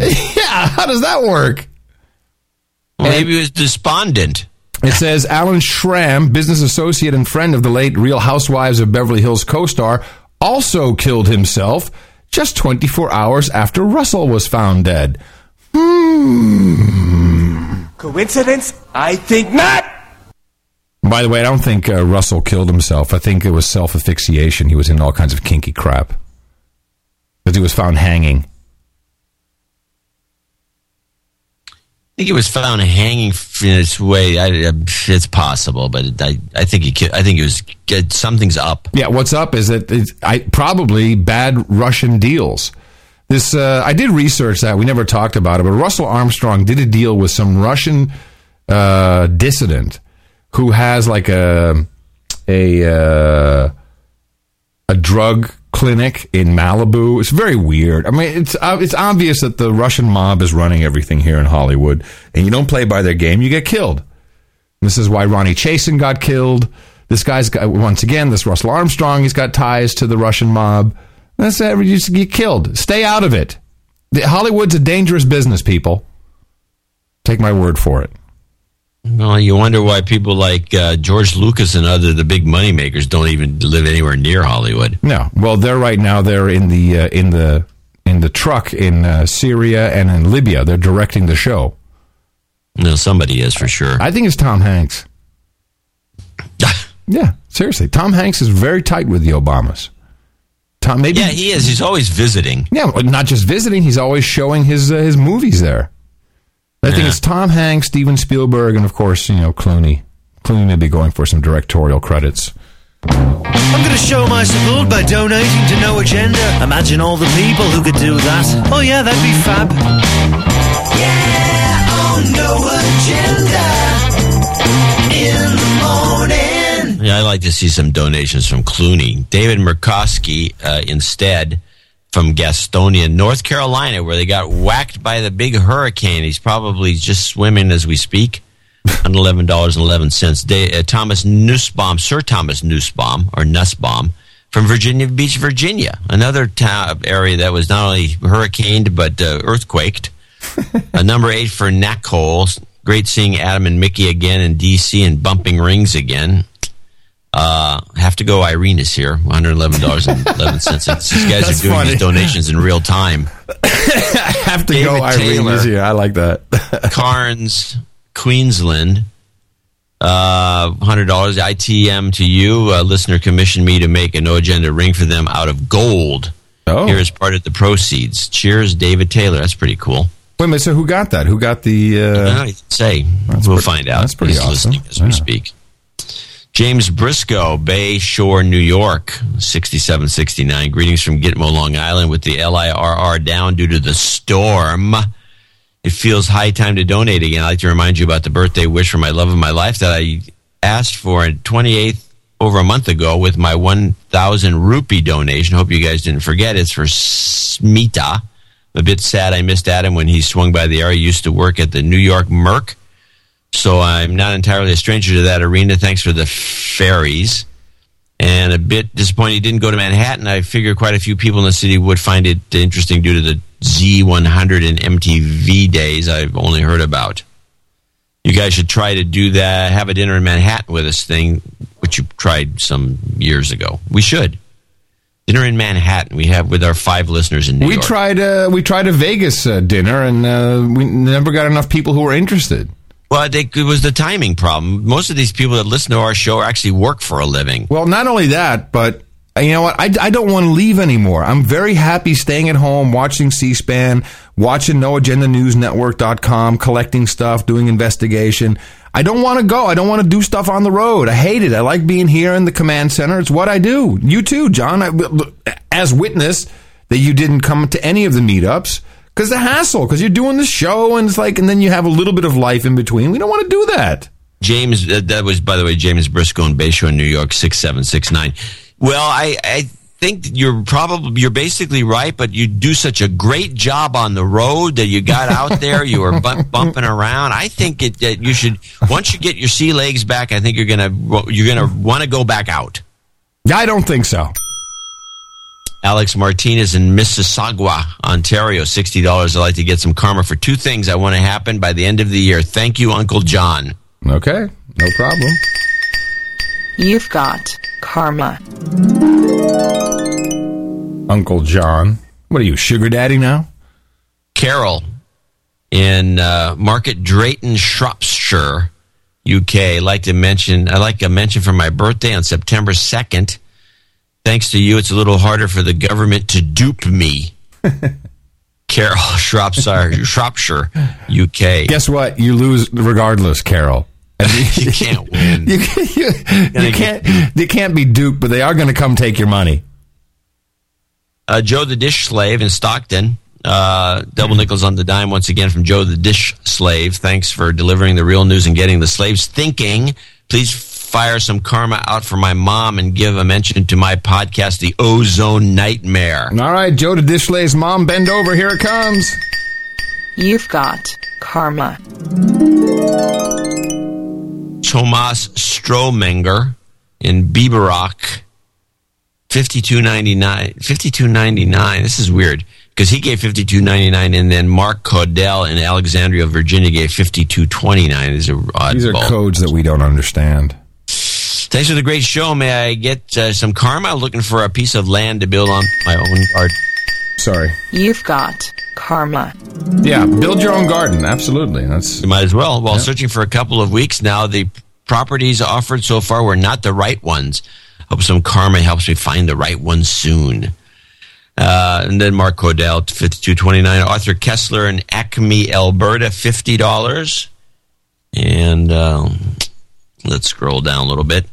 Uh, Fernando Benito in Jersey City, New Jersey. Congratulations for this great show. I've been listening to you every week since June, so here's my modest first contribution, which will hopefully earn me a D-douching, as, well, well- as a bit of karma for his birthday. Give him a double. You've been de-douched. You've got karma. Tight. Tight. That was good. That was one of your best. Uh, he's got a birthday, uh, as well as for the human resources out there in the waterfront bracing for Irene's arrival. Uh, keep it going, guys. Really love what you're doing. And finally, uh, Peter Totes in Sugar Land, Texas, $50. So a tad light, but thankfully, thankfully we had uh, some great uh, support from our knights and the Baron. So we do appreciate that. Um, how do we make it clear to people that uh, that supporting the show is is like the only way that the show is going to continue? I don't understand how it's it's it's because it's still just the summer months, right? That's it. Well, August is the worst month of the war ever, and uh, I think it'll pick up a little bit. We could use. There's a lot of people that are listening, and they're still thinking, "Well, why? It's a great show, and if it goes away because I don't donate, uh, I'll find something else to do." Eh, Although I have to say, if somebody's listening to the show routinely, daily, especially if they're using it as a commuter thing, and they got to think about what they're spending for entertainment in general, what what our show contributes to their entertainment uh, week. I think they should reconsider going to the movies and give us the money instead. So it's and it, truly is about about five five hours a week of uh, of premium entertainment that you uh, have probably enjoyed for free for quite a while. And by the way, it benefits. It's more beneficial than most entertainment. Yeah. You, le- you learn something. Uh, hopefully, and in fact, it is kind. of, Our show is in, is in a way. You talked about this in the last uh, episode. It is kind of the gift that keeps on giving, because you'll you'll just sit there and then you know once you kind of indoctrinate the family, uh, then you know everyone starts laughing about stuff that you see, and then uh, you and of course you have the memes to throw in. You know, like the douchebag and all that stuff, and uh, it, it, it it actually it's good. It's good. It's good wholesome family fun. Mickey, yeah, no. When we sit around watching the news, it's just we just can't stop laughing. It's hilarious. We get to see it in a whole new light. Mickey threw one out the other day, which I didn't have an answer for. Um, and it's kind of funny because when, when she gets into no agenda mode, which is happening more and more, ever since the earthquake in uh, D.C. that we were in, uh, which of course was a clear case of HAARP being used, she's like, she's totally crackpotting on me. And she said, uh, why is it that, because, you know, she's, she's of course watching all this bogus uh, Irene coverage. She says, why is it that in American, and she, she believes it's only in America, and that may be true, because it's usually called force majeure in other countries. Why is it in America that all um, uh, insurance contracts speak of an act of God? Well, we're contract and legal oriented. I think is part of it, but uh, yeah, they always do. In fact, we have that in our speakers agreement when I do public speaking. Right, but is but isn't like if if I uh, if I just go nuts, isn't that an act? Isn't everything an act of God? Isn't God no, controlling it everything? Be, it has to be a disaster. So it has to be a flood or a. So or that's so that's God's work. Rock then. fell down the hill. That's God's work.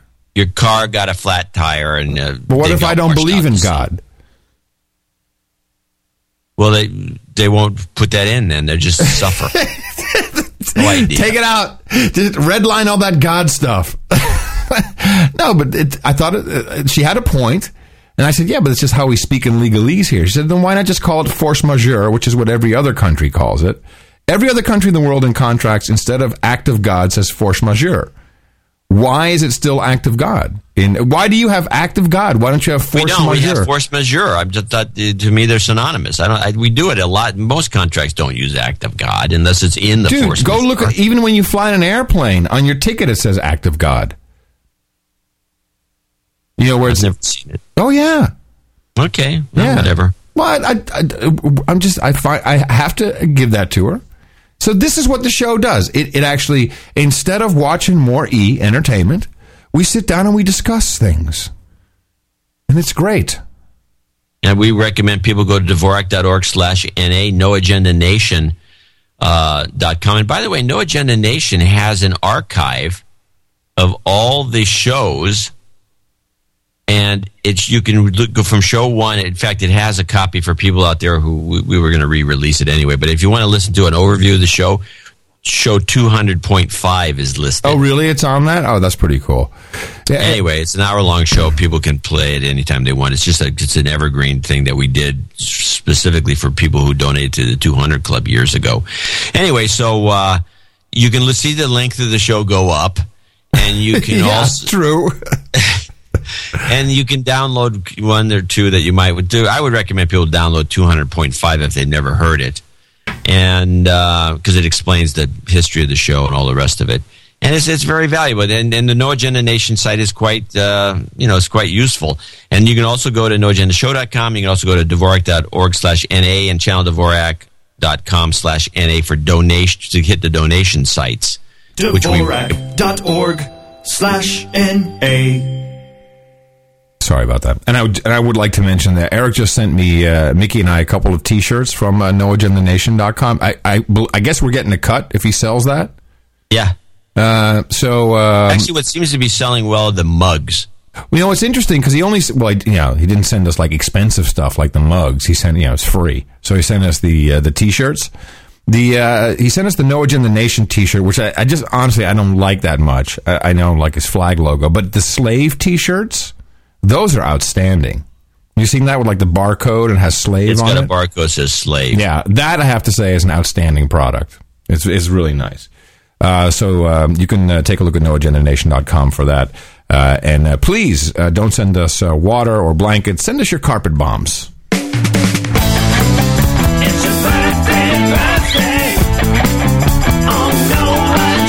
So just to make sure that we are not behind, uh, make sure that we do it, it may be redundant. Matthew Carey says happy birthday to his son Josh, turning 11 this week. James Briscoe says happy birthday to Smita, celebrating birthday today. Carol, her birthday is on the 2nd of some September, one day before mine. And Fernando Benito celebrates happy birthday from all your buddies here at the No Agenda Show. It's your birthday, yeah. And we have uh, one knighting, and we just uh, dropped the extra penny there for a second because he came within one penny of the actual. Did you sharpen your sword today, John? It looks. I always keep my sword to the ready. it looks a little dull. Actually. Well, Jake Rock, step forward. Kneel. Extend your ring finger, or anyone you desire.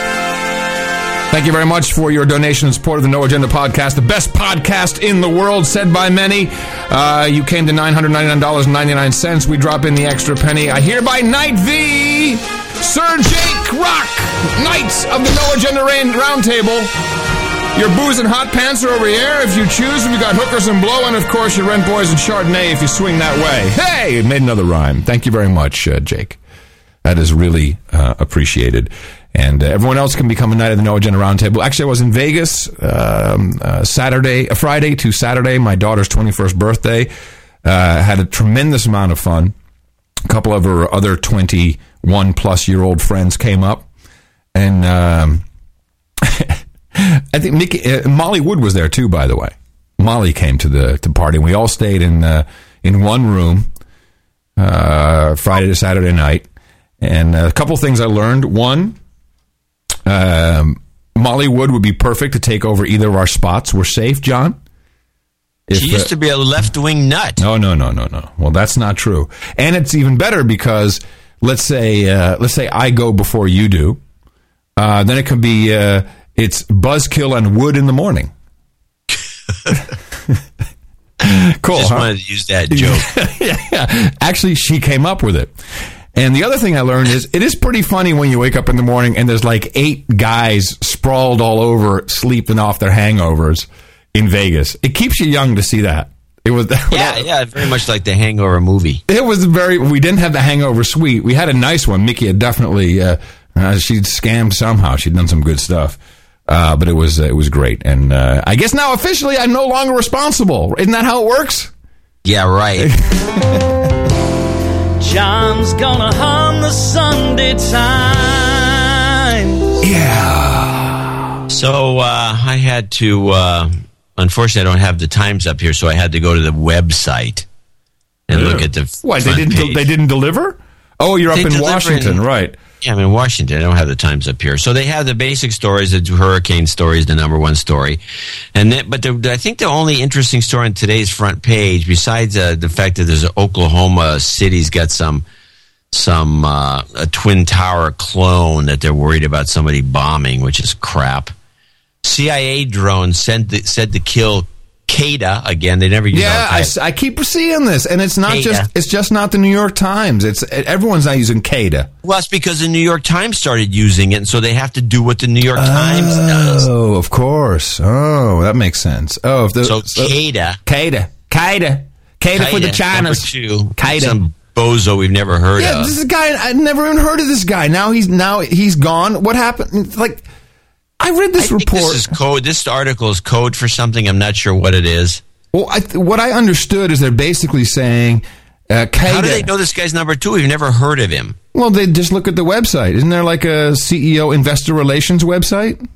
Well, maybe I haven't seen the guy. This guy. He's maybe he's on the board of advisors. Well, well, listen, here's what the CNBC said.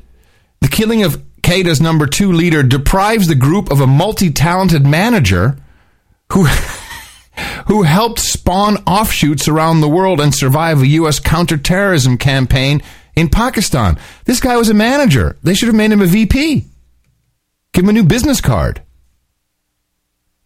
this guy doesn't even look right. So maybe it was some. Maybe oh okay. I'm almost thinking that this guy's. You know, this is a creative person. It was a graphic designer. No, I mean, I think he was like. This could be a composite photo for all we know. Right. Well, he was a multi-talented manager. And it seems to be just some. The article seems to be more about the annoyance that we're that the CIA is causing with the Pakistanis. Right. No, they don't. They never tell the Pakistanis before they blow someone out of the wall. Why are they even telling us that? Is, is it important to know that this guy who we never heard of has been killed? They're killing guys constantly. And and they did it with a drone, right? Yeah, Yeah. Another drone. there's something fishy about this story. I think it's got some me- uh, second. There's a secondary reason for this thing cropping up like this. Okay, keep our eye on it. We don't have it. We don't always have the answers. No, we actually rarely. We only We actually we, ra- we- spot, we don't know We anything. spot the anomalies, but we don't have the answers. We don't really know nothing. So anyway, so that's kind of the New York Times today. You can close. What? That's it? Oh my goodness, that, that's like so short, John. One thing. is all there was. John's gonna hum the Sunday Times. I'd rather. I, I'd rather play a clip I picked up on C-SPAN. Uh, Dick Cheney's got a new book coming out. Yeah, yeah. And it's getting a lot of play in terms of. Uh, so I've got the independent caller on C-SPAN clip, which is uh, is is got a. It's just funny. Okay. Things are okay in our neighborhood. Akron, Ohio. Mike, independent caller. Good morning. Oh, good morning. Thank you for C-SPAN. Sure. Uh, as far as Dick Cheney is concerned, he is em- emblematic of the problem of the GOP.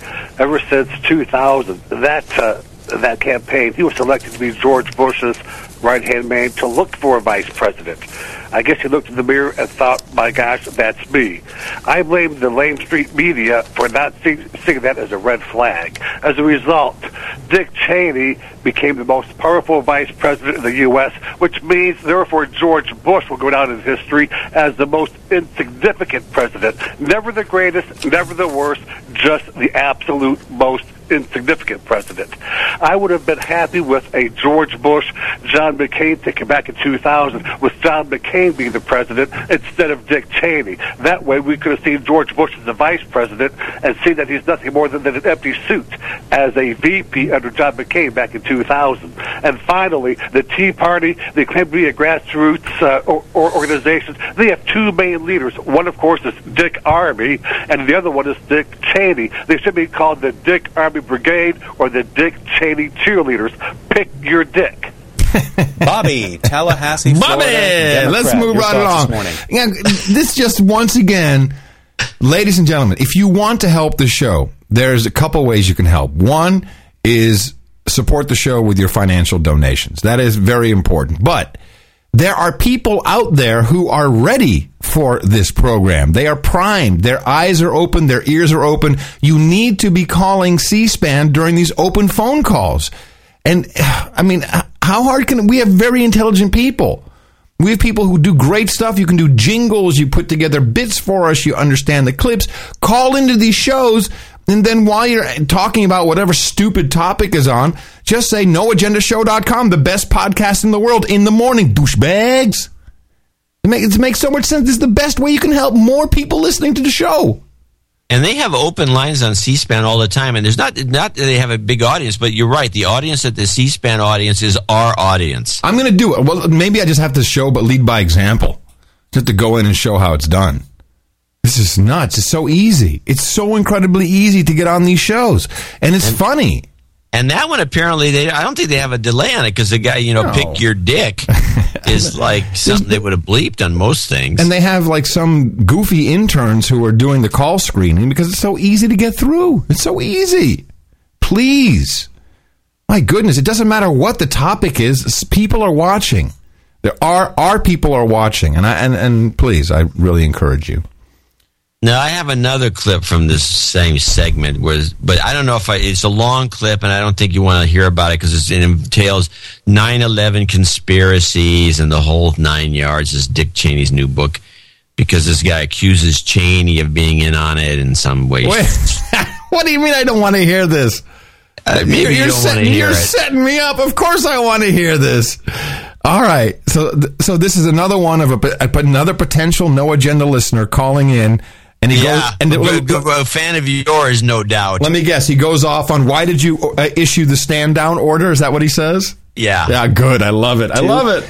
By the Supreme Court. What's a question mark at the uh, end of that? Uh, Long Island, New York now. David, Democrat, good morning. Good morning, Paul. Uh, can you pull up an article at all possible from May 7th, 2004? It's titled, uh, it was from the New York Times. It was titled Tape of Air Traffic Controllers Made on 9 11. What, what's destroyed. the so? What? Tell us more about the piece. Well, it, it connects Dick Cheney to the stand down that was uh, was made by the. There was a normal protocol for interception of any air airliner that was hijacked, and Mr. Cheney had his finger on the button that morning, and for some strange reason, well, I think I know the reason, he had placed a stand down order on any form of interception of those aircraft, but. The doc, the tape of the controllers involved on that morning were destroyed about four or five months later. And, you know, this was a, a heinous crime committed against the United States on 9 11. And to destroy evidence leads one to question why those videotapes were destroyed. And it was, was of the involved air traffic controllers on that morning. Now, the connection is um, prior to Dick Cheney coming to the vice presidency, he had been under investigation for accounting fraud involved, uh, I believe was connected to the Arthur Andersen scandal. And what was revealed was that uh, Halliburton was in the red and his stock shares were, s- were um, the, there was, there was a Wait a minute. Is Cheney sitting there listening to this? No, no, this is just open. Uh, they have. Oh, no, they, they had okay. oh, I wish. Yeah. So, but- so this. Wait a minute. So what is the the C-SPAN host supposed to do? What is he like? He's an expert. He's supposed to answer this. No, that's the joke of. They're just taking calls. That's what would make, that's why people should be calling in. They're just this- taking this calls just and they go from one call to the next. This is just like, hey, how you doing? Call me and just say something. yeah, we're going to we're talking about the Dick Cheney, the new Dick Cheney book, and so Oh, everyone's my- calling in with a comment about the Dick Cheney book. Okay, so I'm going to use the bat signal next time they have. Oh, when do they do these open phones? When do they All do the this? time. Yeah, but they've got, it's got to be Especially on the scheduled. weekend, and especially while Congress is out. This is crazy that we're not all over this. Let me see. C-SPAN open phones. It must it must be scheduled. I know it's in the morning. Um, I guess they. Uh, yeah, uh, open phones. Doesn't tell you when it's on. They just do it whenever they feel like it. Oh, how often does C-SPAN do open phones? Okay, here's a Yahoo question. Uh, Yahoo. Can, yeah, Yahoo. Yeah, you suck. Hmm. Oh, they just do it whenever. Apparently, whenever they got no programming. I think it's when they when they go flat on their programming. Something, uh, you know, somebody didn't show up, or there's the meeting was canceled, or something like that. Well, they don't have anything. To So my recommendation is call in on the Democrat line. I think you should always call the don't call the Independent or the Republican line because they know that you're going to be nuts. Just, seriously, just call the. Uh, yeah, this is the, but this guy is nuts, and he called in on the Democrat. That's what I'm saying. That that's what's so good about it, and just do this all the time. Just pr- propagate all these memes. So what? Okay, let, let's help our listeners, John. What should people call in and harp about uh, this week on Open Phones on C-SPAN? What should we do? What should we pick? Well, they but the C-SPAN calls the theme. It doesn't matter.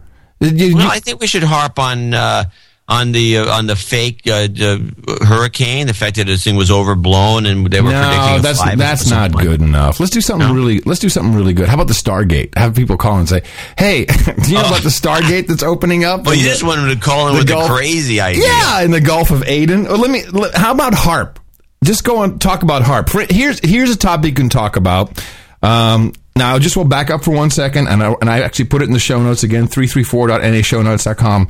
Uh, this is where you can find testimony from Secretary of Defense William Cohen, uh, who said that other countries have uh, machinery where they can uh, make hurricanes, earth, earthquakes, and by golly, the U.S. should investigate in that as well. The Lugar, was it? Uh, this is what part of the the Lugar something treaty act was in, was invoked because of this. We're supposed to make money available for our own earthquake machines.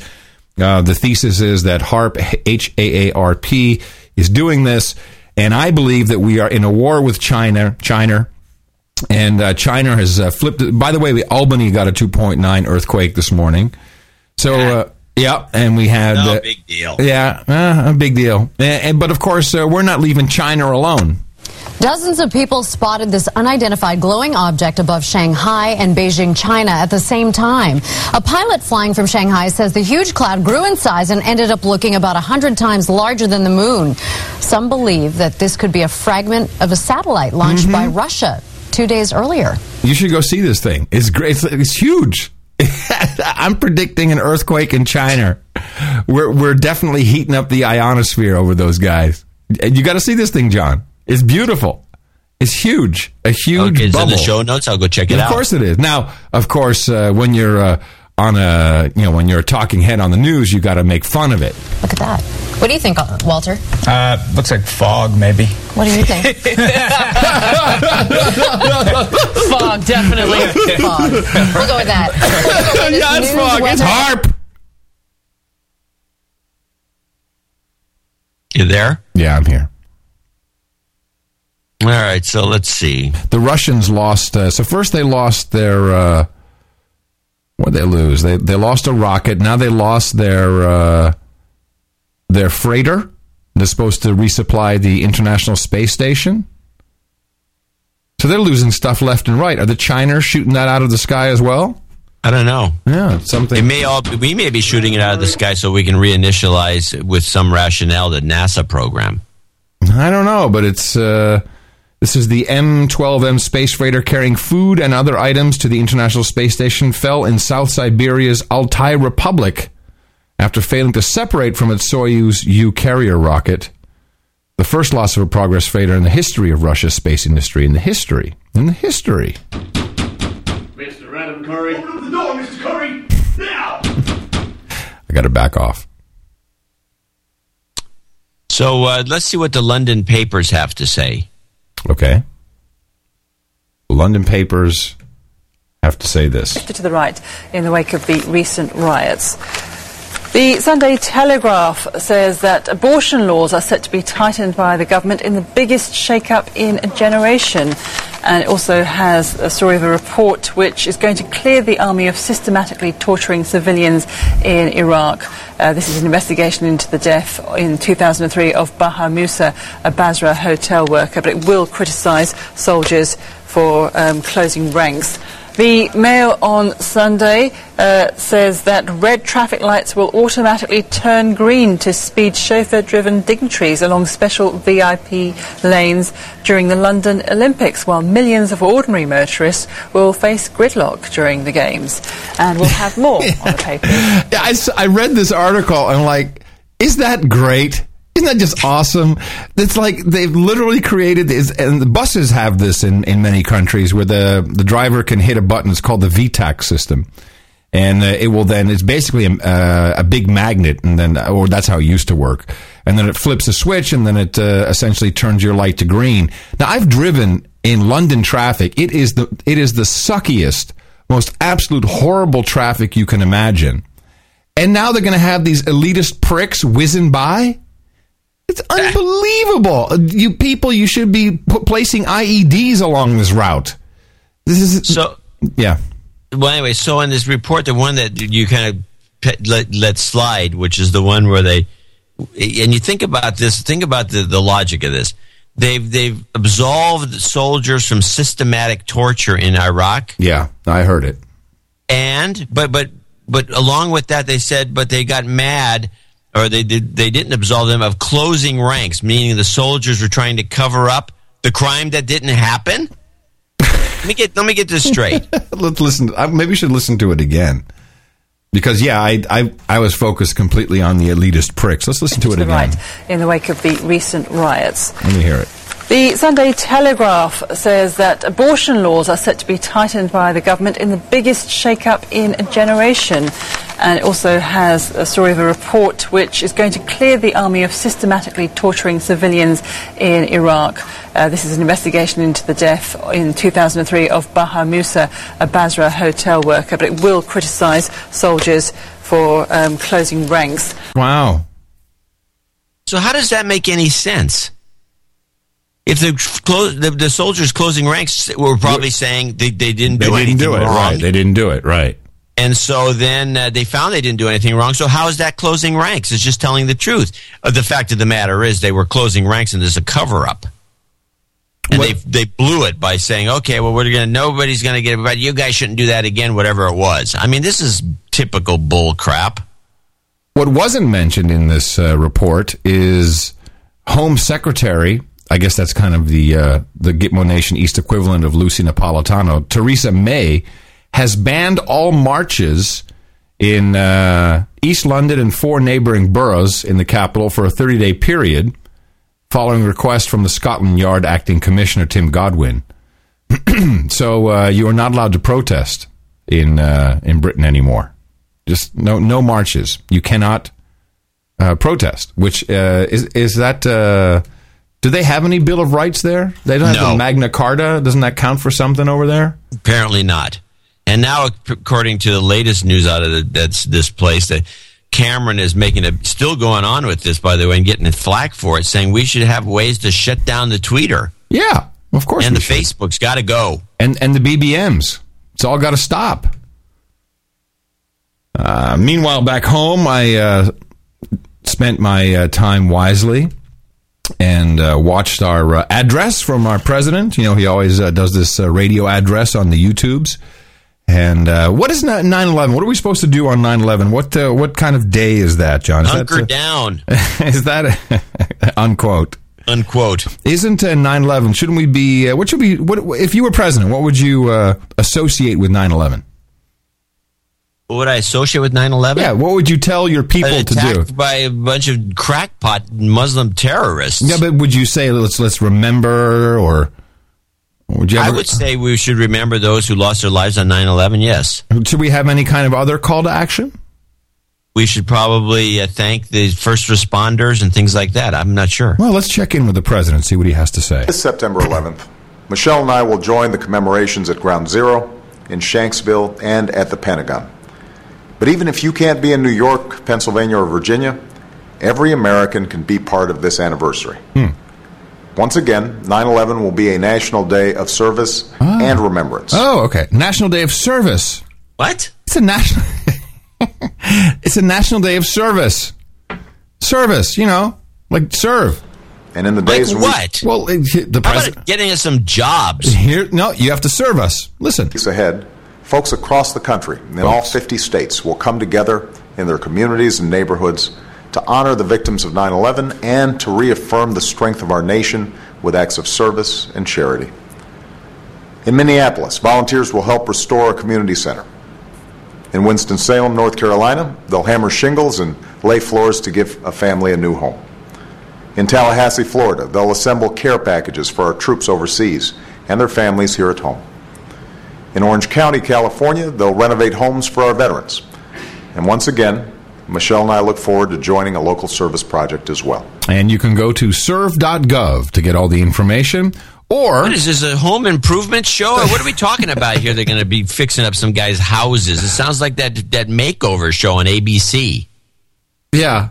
No, it's uh, serve.gov. If you uh, i- i- if you watch the entire uh, uh, the the entire speech, it's uh, he promotes serve.gov and lindo.gov. I think it is. I think it's Lindo. Is it Lindo? Lindo? Yeah. The hell's Lindo? No, it's not Lindo. It's Lingo. what's uh, what's serve in Spanish? Linto. I don't know. Ah, I forgot it now. I think it was. Uh, Those tacos El Pastor. That's all I know in Spanish. Go to Taco Bell. Hold on, let me Muy see. picante. Serve.gov. Come on. It's uh, en español. Here it is. Servir. No, it, it was crazy. There was another word for it. Now, now, now it's making me mad. It was like lingo, lindo. It was something weird. No, I'll have to look it up. But yeah, please obey and please serve. I don't understand. I I, I think 9/11 should be a day. Didn't we didn't we talk about this? Didn't this happen in the past? I kind of remember this. That we that we were like, why do we have to like volunteer and stuff? It's weird. Well, I mean, it's out of the blue. I think it's because they keep people busy. Otherwise, they're going to be rioting in the streets. And service, by the way, is a code word for many religions. You know, service, serve Right. the Lord, service, service, service. Right. But, which makes no sense coming from Obama. Um, I don't know.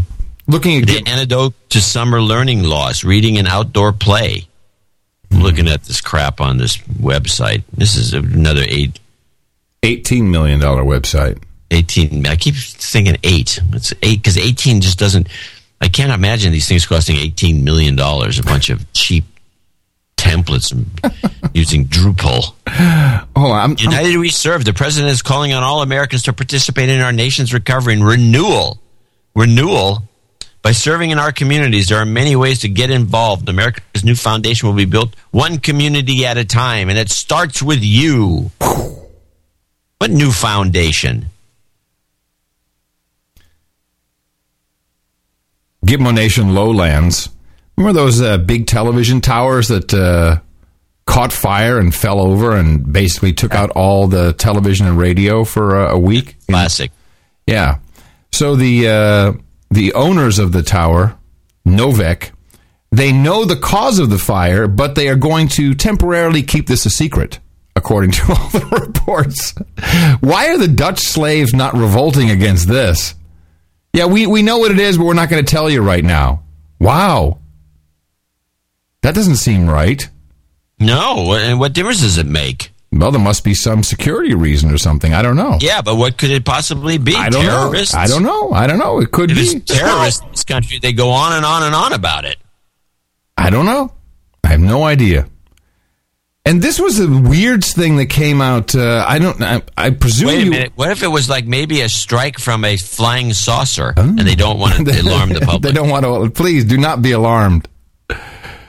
So this uh, this was news in my world about this uh, 2004 declassified document which uh, surfaced, which is from the uh, the let's see James no it's two James Rowley from uh, the director of the CIA. This uh, was this document dated conf- uh, marked confidential, dated March third, nineteen sixty four. Uh, which basically states that Lee Harvey Oswald, uh, John F. Kennedy's assassin, a supposed assassin, was trained by the CIA. Huh. Yeah, see, that's the problem. This is exactly the problem. Everyone goes like, huh. So, you know, why wouldn't uh, several other of these lone wolf assassins be trained by the CIA? Why wouldn't uh, 9-11 hijackers be trained by the CIA? We have to wait until we're 80 years old to find out that we were right? yeah, Oswald Subject was trained by the agency under cover of this office, of the Office of Naval Intelligence for Soviet assignments. So, shouldn't, it, shouldn't we, like, reopen that discussion? Yeah, I think we should do that tomorrow. you know what I mean, though. Seriously, that's weird. Well, uh, yeah, you should. But what, who's like if what Ron Paul said in that clip, uh, which is the CIA took over the place uh, after Kennedy's assassination, and they t- took over the place for whatever reason, good or bad, we don't know because we don't know anything. Uh, how long? How far you think that uh, reinvestigation is going to last? How, how how far are you going to get with that? Yeah, you not- think? You're right. Not very far. All right. Let me ask you a question then, since And you're. by the way, what's the deal with? There's a book. De- there's a big scandal. This was in the Times. There's some guy who's written. Some ex FBI guy that was in charge of the nine some 9/11 aspect, and he's written this book that's just extremely critical of the fact that the CIA didn't share any information about the 9/11 deal, and they're redacting. They they gra- I saw that. Yeah, I saw that. and they're redacting all kinds of weird shit. Like they can't use you can't use the word station. Really? But that isn't that like kind of a common known word for uh, Yeah, the CIA yeah. office is station? Yeah. Interesting. No, Wait, no, can't use that word. It's it's a, it's a, it's classified. Right. Well, you know, my uncle Don uh, is writing his book, and um, and he's had it uh, cleared by the agency, and he had to pull stuff out too, which I'm not allowed to tell you about. but I told him, Don, just Thanks for the tease. yeah, just yeah, don't worry. It's like just just write the book, dude. Just write the whole thing. Write it perfectly. And uh, it's very interesting. He's he's struggling with the whole October surprise thing because he was basically accused of being complicit in that. Said, "Why don't you try the truth?" He says, no, I like where you're going with that." so, so we'll have to see. Yeah, What? Yeah, What what? are you, What are you crazy? Curry, You're, get, you're a crazy man. Get that RV off my lawn, you. All right, uh, from your neck of the woods, John, please investigate this story for me. Welcome back, everybody. Okay, stop what you're doing because this is amazing. Amazing! Orcas, like 20 of them swimming near Maury Island in just the past hour. Sky King took these incredible pictures, and they're swimming in very shallow water. So we had to pull our environmental specialist from what he was doing to talk about this. Uh, Gary Chittim's here. Did you see this? These orcas swimming there, really in the shallow water? There's one down the street. An orca? No, I'm just I haven't seen an orca up here forever. But there's like, this, it is beautiful footage, I have to say. It's like 20 of them just all swimming in the shallow water. You should go You know, I got that. to see that big giant orca, that one that was the biggest I think ever in captivity, the huge thing that was at uh, Marine World years and years ago. This thing was so big. I mean, it was r- unbelievable. I've seen other orcas; they're all pretty, you know, like you know, maybe five or six times bigger than a dolphin. This thing was the size of a of a of a full like eighteen wheeler. I mean, it was huge. Well, all, all I know is that uh, uh, orcas respond to HAARP waves. Oh, maybe they're coming in to bust up the place. And uh, there's something else going on in West Virginia. As we know from the previous show, animals are much smarter when disasters are about to strike. We know that lions stood still. We know that all these animals were freaking out because of the earthquake. What's happening now in West Virginia? Hello? Play. A town in West Virginia says it's under siege by birds. Every night, thousands of birds take over the town of Huntington. No one can explain why the birds have been showing up. What they do know is they are loud. It's very hard to sleep at night because of the noise. Very hard. They say the noise isn't the worst part. It's what the birds leave behind. It's almost a non-stop job cleaning up That's the bird right. droppings. Bird poop. Everybody, bird poop. Hey, hold on a second. Yeah. Isn't this the year, this summer, the year that the entire east, east Coast was inundated with cicadas? Yeah. Wouldn't that kind of bring a few birds out of the woodwork? I don't know. Maybe. But West Virginia is not really the East Coast.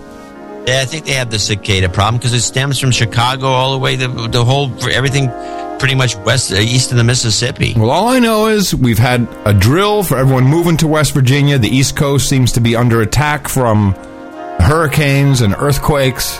I'm glad I'm out here on the West Coast. Well, maybe they're going to cut the country in half with a big crack. All right. Yeah. Dvorak.org slash NA people help us out. Yeah, we really do need your support, and we will continue to uh, stay on top of all of the bullcrap that is being passed off as news and try and find the stuff that's really happening for you, particularly as it pertains to the Arab Spring.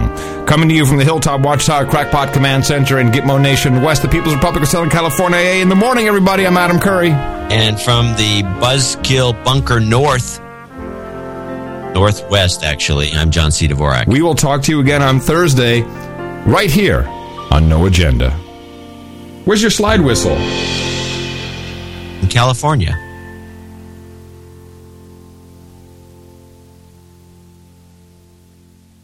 Turn off your television. Adios, mofo. Dvorak.org slash N-A